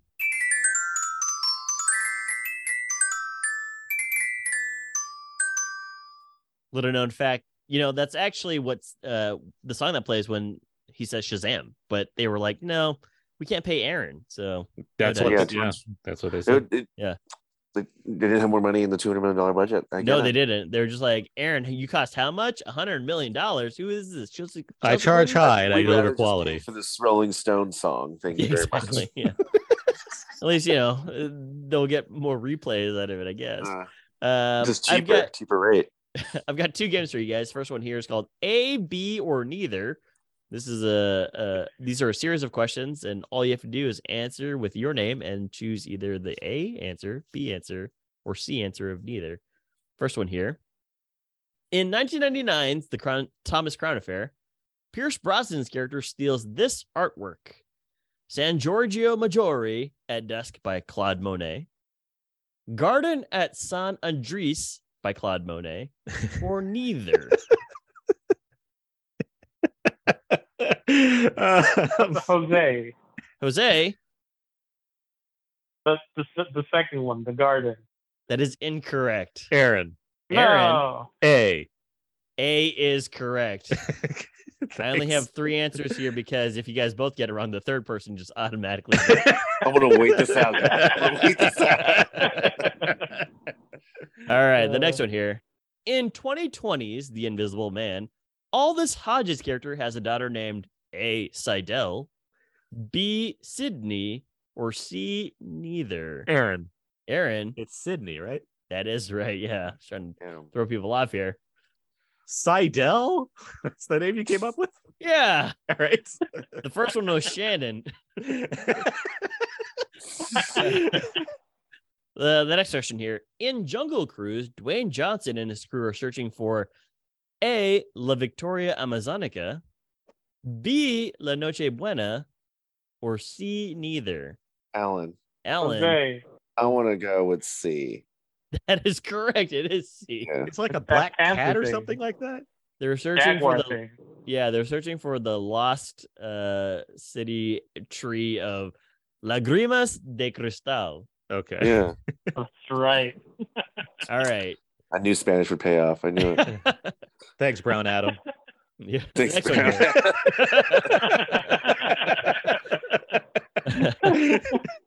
Uh, the next one here. The title of the second movie in the To All the Boys films is titled A. To All the Boys, colon, I Still Love You. B. To All the Boys, colon, XOXO, I Still Love You. Oh boy. Oh, Or C. Neither. Starring Alan. Noah Centineo. Alan, Alan, Jose. is it B? ahead, it is not B. Jose? It's C. It is C. Isn't it like P.S. I still That's love you? correct. something like that? Oh, it is damn. P.S. Yeah. I still love you. I, I like those movies. I have no shame. I I'm love glad that those you got it right. You're on the board. I mean, they're among the most popular things on Netflix. So I mean, Yeah. you're, you're you're not alone. has to watch them. Yeah. Made three of them. uh, the next one here. Sarah Shahi has an uncredited role in A. Rush Hour 1, B. Rush Hour 2, or C. Neither. Alan, Alan, is it C? it is C. it's in Rush Hour 3 that she has an uncredited role.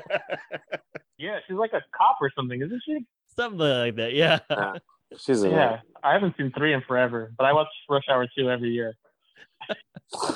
Every August, Fun it's Rush Hour me. Two Day for Jose. Yeah. Rush Hour's anniversary, guys. couple more here in this game. Uh, in 1996's Scream, Henry Winkler plays A. Principal Arthur Himbry, B. Principal James Himbry, or C, neither? Aaron. Alan. Aaron. Ooh. Is it A? It is A. Yes. Arthur Himbry. You guys are getting this. I can't believe we didn't mention Henry Winkler. Was what a random cameo. I loved it. I was He about gets it. That some was- FaceTime. I like that he was Yeah. on a break from Barry recording that video. It's really nice of him. Alan, were you gonna say A? Yeah. Okay. okay, so you guys both I just watched get it. Scream like two days ago. So yeah. Boom. uh, last question here in this game. Djimon Hounsou appears in this Fast and Furious movie. A. Fast and Furious presents colon Hobbs and Shaw. B. Furious Seven Abe. or S- Aaron. Aaron. Abe. yeah, Abe. Abe, Abe, Abe, yes. Abe. it's B. Furious Seven. Furious Seven is correct. I was trying to throw you off there, but yeah, you got it right. Aaron, you won that game for uh four points for you. Jose, you got one point, and, and Alan, you got two points. So good job Woohoo. on that game. Good game, Abe. This next game is called Yeah, I said it and I'll say it again. Anti-hero edition. All right. This is where I will read you guys a line from a movie and if you know who says it, the character who says it, please buzz in with your name and the correct answer. And The- again, the movie character? edition. Movie character, yes. Okay. So not the actor. Not the actor. No. Ooh, I won't accept the actor. All right, first one here. Well, then, I confess, it is my intention to commandeer one of these ships, pick up a new crew in Tortuga, raid Allen. Pil- Alan.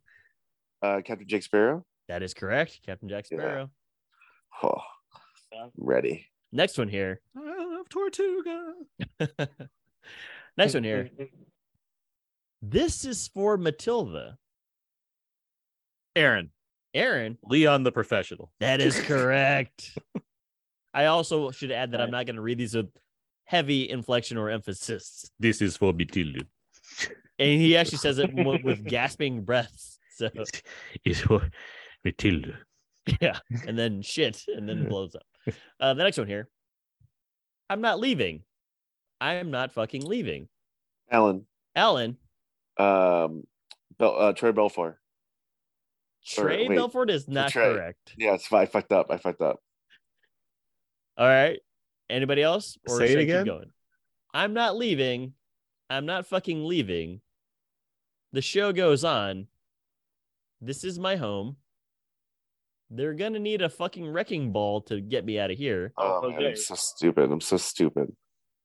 They're gonna have to send in the Jose. national Jose Because that was It's it's Jordan Belfort, right? Jordan, Jordan, yeah. Belfort. Oh, okay. Correct. Yeah, Yeah, it's your total lack of any kind of inflection. It's throwing me off. Exactly. That's what makes it hard, man. I'm Yeah, leaving. Alan still got it right forgot. away. Just fumbled Alan did name. get it, but he Yeah, I called him it. I Troy. fumbled.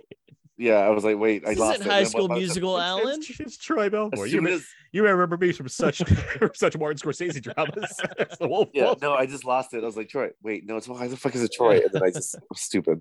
Pretty close though. Yeah, you helped Jose get it, perhaps. Yeah. Uh, the next one here. I've killed women and children.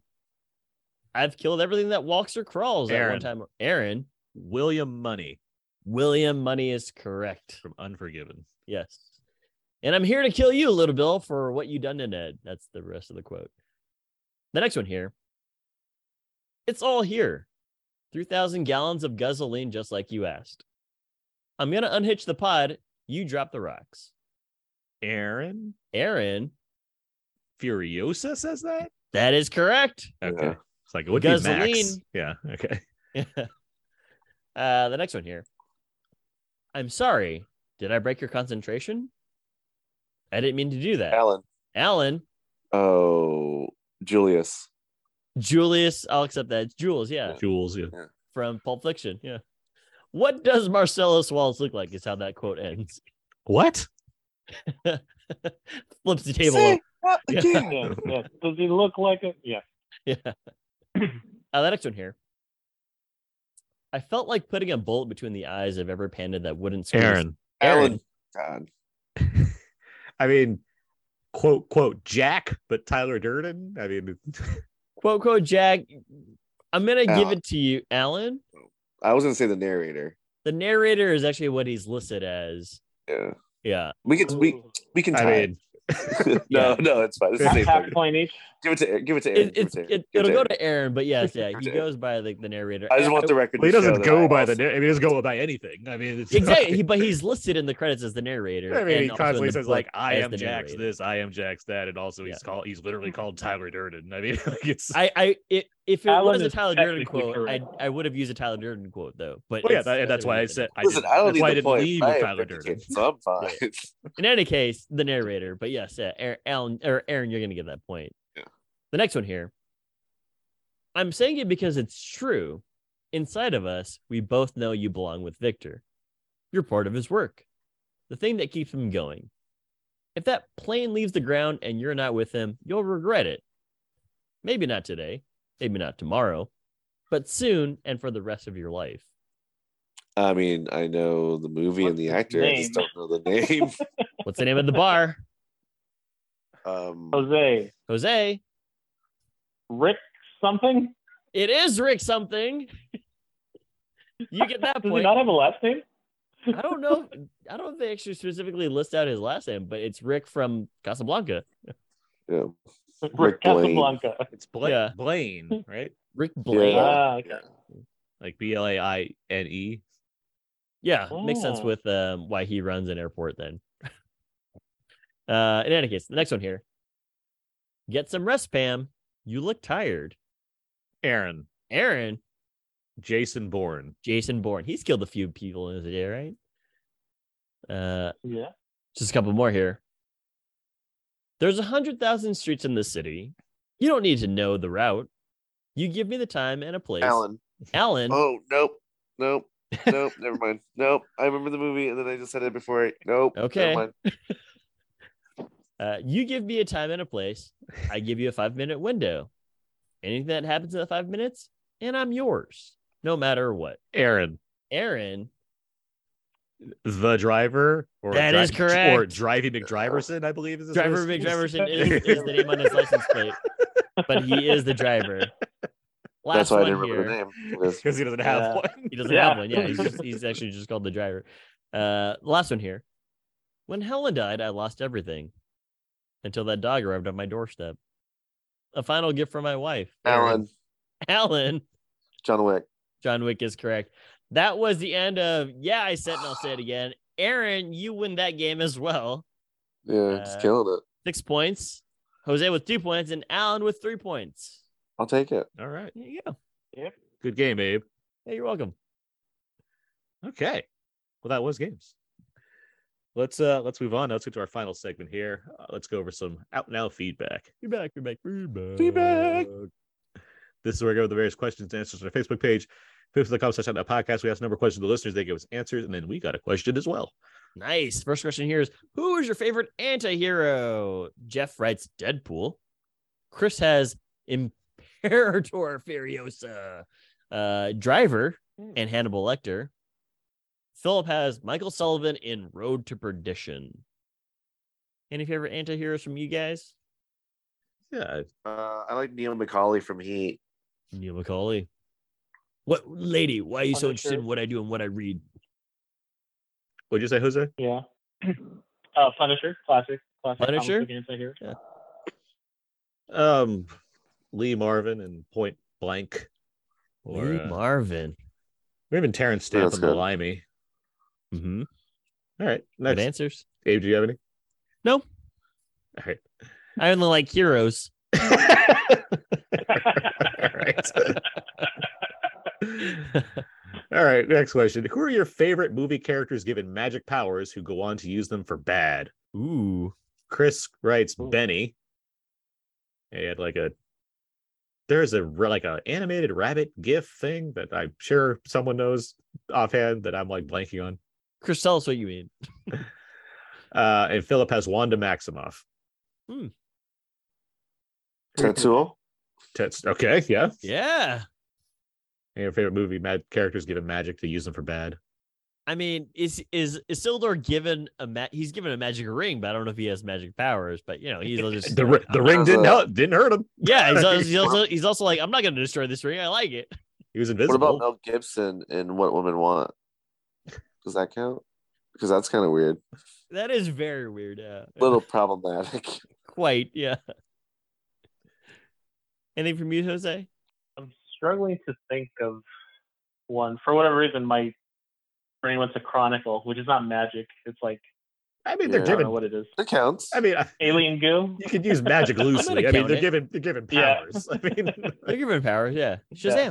Uh, the next question here is uh, Who are your favorite movie characters who fly? Chris has Brightburn and Toothless.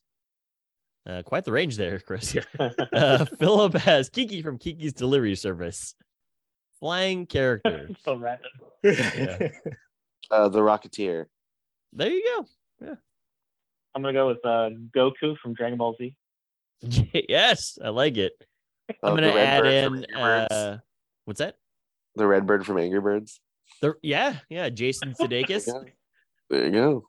Uh, and then I'm gonna add in uh, Buzz Lightyear, although he's kind of just falling with style. Well, not Lightyear. Yeah, not in Lightyear. He's actually flying at, at hyperspeed and spending six years of his life off planet each time. What about the what about the Good Feathers from Animaniacs? oh man, those guys. Miss those guys. yeah, yeah, that's the example that I use. Yeah, it's good. It's solid. the, the flying was a real highlight of the good feathers. Uh, Technically, they fly. Yeah, You're you're They not do. wrong. You win. All right. Uh next question. Who are some great movie characters that can get really big? Christopher writes Hulk, the Incredible Hulk, Ant-Man and the Wasp, Alice in Wonderland. Uh, Marlon Brando. Michael has Clifford the Big Red Dog. Luke Thompson, friend of the show, writes John Holmes. Um, Uh, Philip has Steve Rogers. Steve Rogers. Uh, I don't know his Fiona? name, but um, Mikey in uh, Honey I Shrunk the Kids. oh, that's good. Yeah. Any others? Um, I'm going with uh, was her name Mei Mei in Turning Red during the Oh, climax. Yeah, What a great call! there you go. One of my favorite movies of the year. Great movie. All right. Anything from you, Alan? Um, no, I just said Fiona from Shrek. Fiona from Shrek. Okay. Uh, the next question here: What are some great films about characters who can see the future? Justin writes, "Would have to be Back to the Future, right? Mm, I mean, Maybe. they, I mean, they go to the future. but- I guess that he helps Doc Yeah. you know, or stop Nicolas himself Cage Knowing. getting killed in 1885. Um, Chris writes Minority Report. Philip has Edge of Tomorrow and X Men: colon Days of Future Past? Question mark. I mean, yeah, he, he's sending Wolverine back in time to stop their Yeah. future. So Does anyone see the future in Edge of Tomorrow? Uh, yeah, uh, Tom Cruise. He sees how he's gonna die, and he reminds himself not to go take that pathway the next time. I don't think that's the way to, but fine. Okay. uh, the Dead Zone. Oh, the Dead Zone. Great films about seeing the future. Okay. Alan, Jose, anybody? Um, yeah, I can't really think of anything. I just thought about that Nicolas Cage movie. Or Yeah. Next, knowing one of those two. Next One is of what you're thinking of. Yeah. Next, next, next. Yeah. They're the same. They both start with a K. oh no! Wait. What? I, I feel like you did that joke backwards. it still worked. I'm, just, I'm, ju- I'm, I'm hitting a while a minute, but I'm not editing it at all before it comes out of my mouth. All right, last question we have here. What DC character do you want to see face off against Black Adam? Michael writes Darkseid. Yancy Ooh. has Muhammad Ali, like the Oh. Muhammad Ali versus Superman comic. Yeah. And Jason has The Flash. Okay. Um, Detective Chimp, Cool. I like that. Because you see, he's a detective, Yeah, but he's And a- also a chimp. Chip. makes sense to me. Uh, I want to see him go be- up against um uh what you call it? What's his face from uh man, this is going nowhere. So Jose, if you have something, feel free to chime in. From what? What's his face from what? Um gosh, what is his face? Describe him. The man. You know, he's um he's like uh Does he fly? Is he in No, water? He's in, the, he's in the ocean. He's like the king of like the, Aquaman? no, no, no, no. Aquaman. The the weird guy Okay. Superman has to fight, but the king of those guys. The weird guy that Superman. Yeah, you know, he's got to go to like the the trench. Uh, the octopus drummer. That would be cool. That'd be hilarious. Who's in the trench with Superman? Uh, What? Those those like weird fishy Uh, guys. There's a king of those guys in in the old uh tales. In any case, never mind. So- what? No, not Poseidon. Anyway, trench Well, I- monster. there you go. I hope you, uh, when you remember, like three hours from now, you edit it into the podcast. Yeah, yeah, Um, I'll just voice voice record something for Aaron.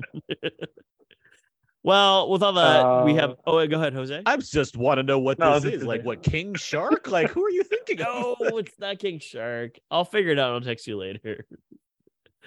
Um, I want him to fight Wonder Woman. Let's get more Wonder Woman. Oh, okay. Yeah, lasso of truth. It's like I am Black Adam. Um, the last thing here is a question for all of us here today. Philip asks us. I know this is very broad, but what's your sense of the general state of film criticism, and how does it compare to back when Out Now began? Philip, great question. Jose, you were here when Out Now began. So were you, Alan. Curious how your take of film criticism has changed in the decade. I think print film journalism is dying anyway, but I feel like so many people are just doing writing whatever they want and everything's turning towards like hate tweets and hating on something and being shitty because they know it's going to garner attention negative and positive. So nothing is gen- not not a lot of stuff's really genuine anymore. So and everyone's always susceptible to the trend. So you're gonna either like, oh, this movie's too woke or not woke enough, or this movie is um this movie's good, but only because you have to think and it's not made. Film criticism is a cesspool, and I think film Twitter is pretty shitty most of the time. And half the people that are involved and like it's it's just full with a bunch of like it's it's very male centric, and I feel mm-hmm. like also it's a lot of gatekeeping to a lot of the women and minorities and everybody else wants to get involved, but also it's just a dying medium. I feel because movies are not necessarily hitting like they used to. So now people are upset, and or here's the other thing: people need to feel a certain way. Either you have to love a movie or you hate a movie. You can't just be like it's fine because if you say a movie's fine, that's not going to generate any hits. That's not going to generate ad revenue. That's not going to generate anything other than nothing. So people have to pick a decision one way or the other to generate some sort of positive feedback for their money or for their clicks or for their clout. So nothing is ever about journalism anymore. It's about finding the right take for you to get as much eyes on your product as possible. And I think that is the bad way to go about this. And I think that's killing a lot of the conversation.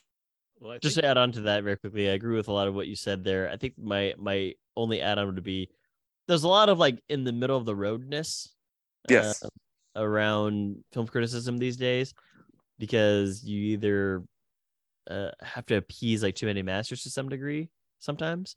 So yeah, I, I I'm a strong proponent of like I didn't like this because of X Y Z. That that's actually what makes going back and watching like some of those old Siskel and Eberts very interesting. Is like sometimes Siskel was just like very far from what Ebert was saying, but hey, you know, like that was their opinion kind of thing. And at the end of the day, it's just film criticism. Like it's not as though like people are doing, you know, open heart surgery or anything like that. So Yeah, that's none of this really matters. Like it's stuff that we like, but Yeah. it doesn't matter. Like when Siskel and Ebert fought, they were still friends tomorrow. Now I feel like friends can't have that conversation because they have to make it their whole personality. I love Game of Thrones. And if someone criticizes Yeah. that, it's their whole personality, and they don't know what to do if they if they meet someone that doesn't like that. They're like, "Well, we can't Yeah. be friends." And then uh, just to echo something before everybody else goes, essentially just um yeah, you know, you can like things but also dislike a lot of things about it, you know. Uh we just did that with Black Adam, you know, there's some some good things to enjoy, there's some entertaining things, but also uh, some things falter. Well, obviously, I would say film criticism peaked when we began, and so it's been downhill ever since. We are the ones that made it go downhill. We didn't make it go downhill. It's just we they, we we finally found perfection when we started, and we just Oh. couldn't match it or you know go higher, uh, which just makes sense to my mind. You know, I'm I'm mostly kidding. I, I'm entirely kidding, but I Mostly kidding. I'll say I'll say this.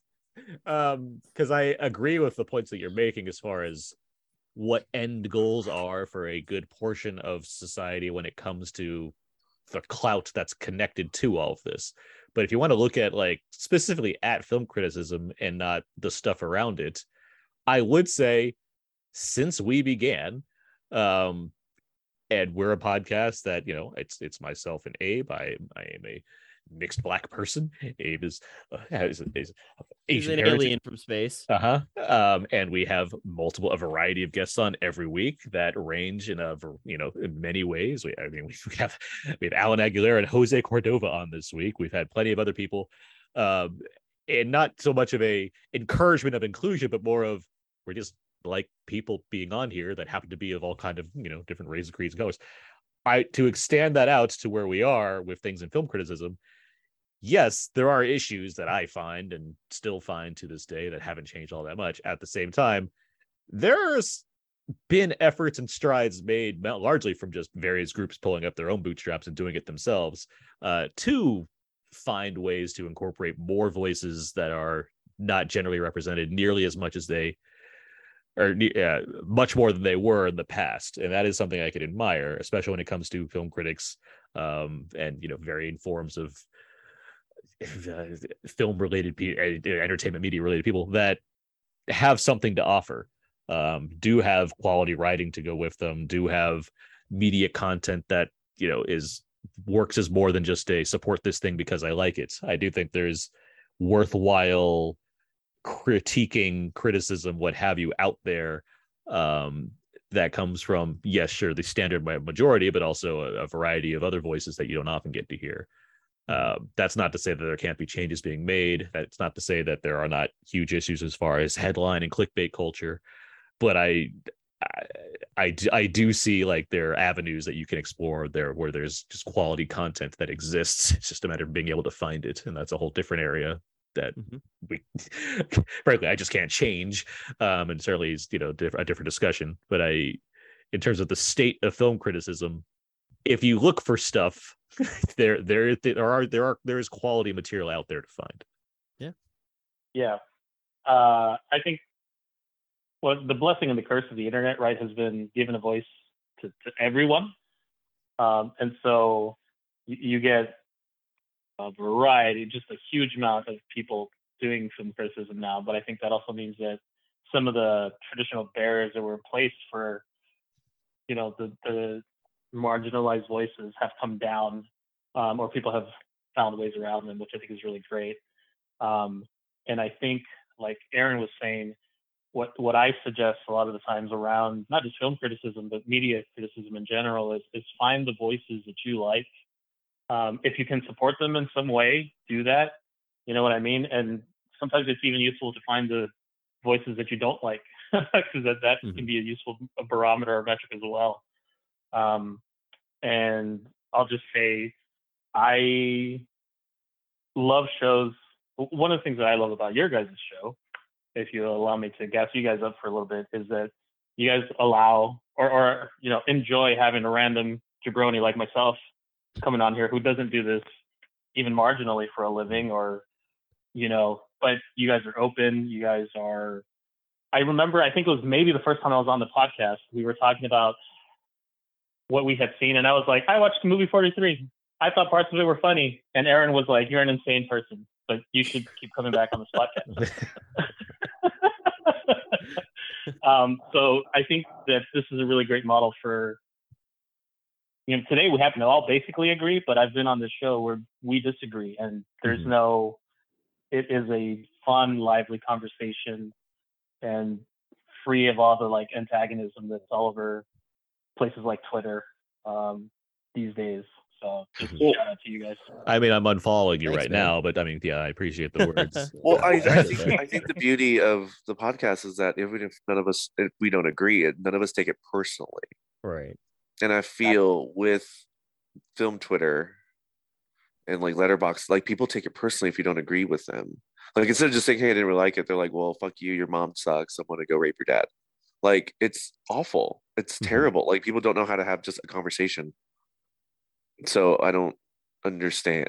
That was I a don't weird. understand. That was a weird reaction you had to your friend Josh about Lyle Lyle Crocodile, but I mean, it's it is what it is. I mean, listen. Not a great movie. well, thanks, Philip, for that question. Th- thanks to everybody for thoughtful answers. Um, that was that was a good one, man. Yeah, I, I took my headphones off for most of whatever praise uh, Jose was trying to give to our show. But I mean, aside from Yeah. that, yeah, I do appreciate the, the, the thoughts. Um, and yeah, that is a good question. I, and that is something I, much like Abe and I like to do, revisit on multiple occasions in various ways because it's an open topic. Uh, Yeah, things we've go. surprisingly come up with a lot of answers throughout the years. All right. Well, with all of that said, that's out now feedback. Feedback, feedback, feedback, feedback. Good one. And that's going to do Like it, for this week's episode about Now There and Abe. You can find more of my work, my personal blog, thecodeofzeke.com. Everything I do ends up over there. I'm also writing for League of Entertainment for movie reviews, Why So Blu for Blu-ray and Criterion reviews, and I'm on Twitter at Aaron's PS4. Abe? You can find more fun stuff over my Instagram, abe.mua, and twitter.com slash walrusmoose. Hashtag we make a good team. A great team. Fucking The Rock always has us. So you have the last line. So, Yeah. Um, Alan Aguilar, anything you'd like to plug? Uh, just my Twitter, uh, Mr. Aldo Rayne, M R A L D O R A Y N E, and then uh, my Instagram is Aldo Rayne as well. Just don't you don't have to call me Mister. It's not very professional there. Uh, Jose Cordova, anything you'd like to plug? Uh, sure, you can follow me on Twitter at Jose Cordova. Um, I've been doing a couple guest spots on uh, the House of the Dragon After Show podcast at theyoungfolks.com. And I think there should be like a season wrap up that I'm going to try to join in for as well. So if you're watching House of the Dragon, you can throw some some of your listening time to, to that podcast. awesome. Very cool. Aaron, don't forget to edit that out. We don't want any extra plugs for other shows.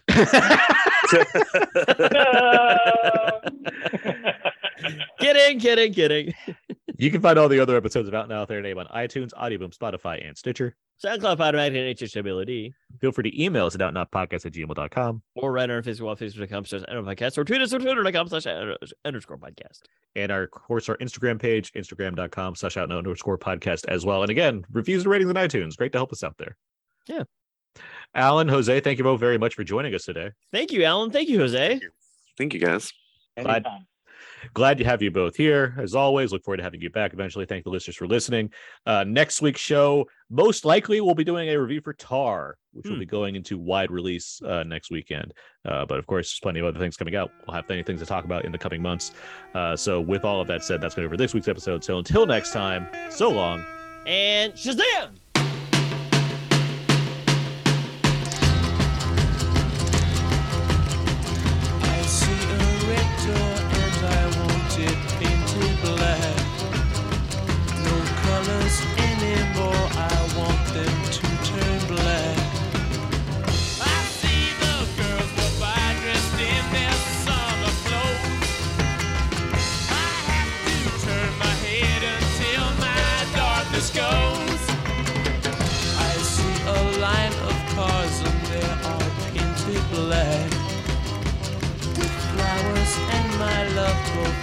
Never to come back. I see people turn their heads and quickly look away. Like a newborn baby, it just happens every day. I look inside myself and see my heart is black. So, we saw the trailer for Black Adam. My son gave up his life for me. And that's what made me a superhero. And then the the cool beats from that song come in from the, the girls chanting. Yeah. And then, oh, Black Adam, stand forth and go and fight. And then uh, all of a sudden, you know, uh, he's flying around. And then, oh, all of a sudden, Kanye comes in. Uh, and then, you know, all of a sudden, he gets like a, a, a six stick to his head. Oh, you should have done that. Oh no, flying into the horizon. Black Cat. I'm not a superhero. I kill people. Ah. Slow, slow build up from the bottom of lightning. Adam Black, Black Adam. Ah. Exactly. Well, that was That was a great review. Let's That's one All way to do oh, yeah. it. Okay. Thanks, guys. We'll see you guys next week. All right. I knew Spanish would pay off. I knew it. Thanks, Brown Adam. Yeah. Thanks, Brown. Adam.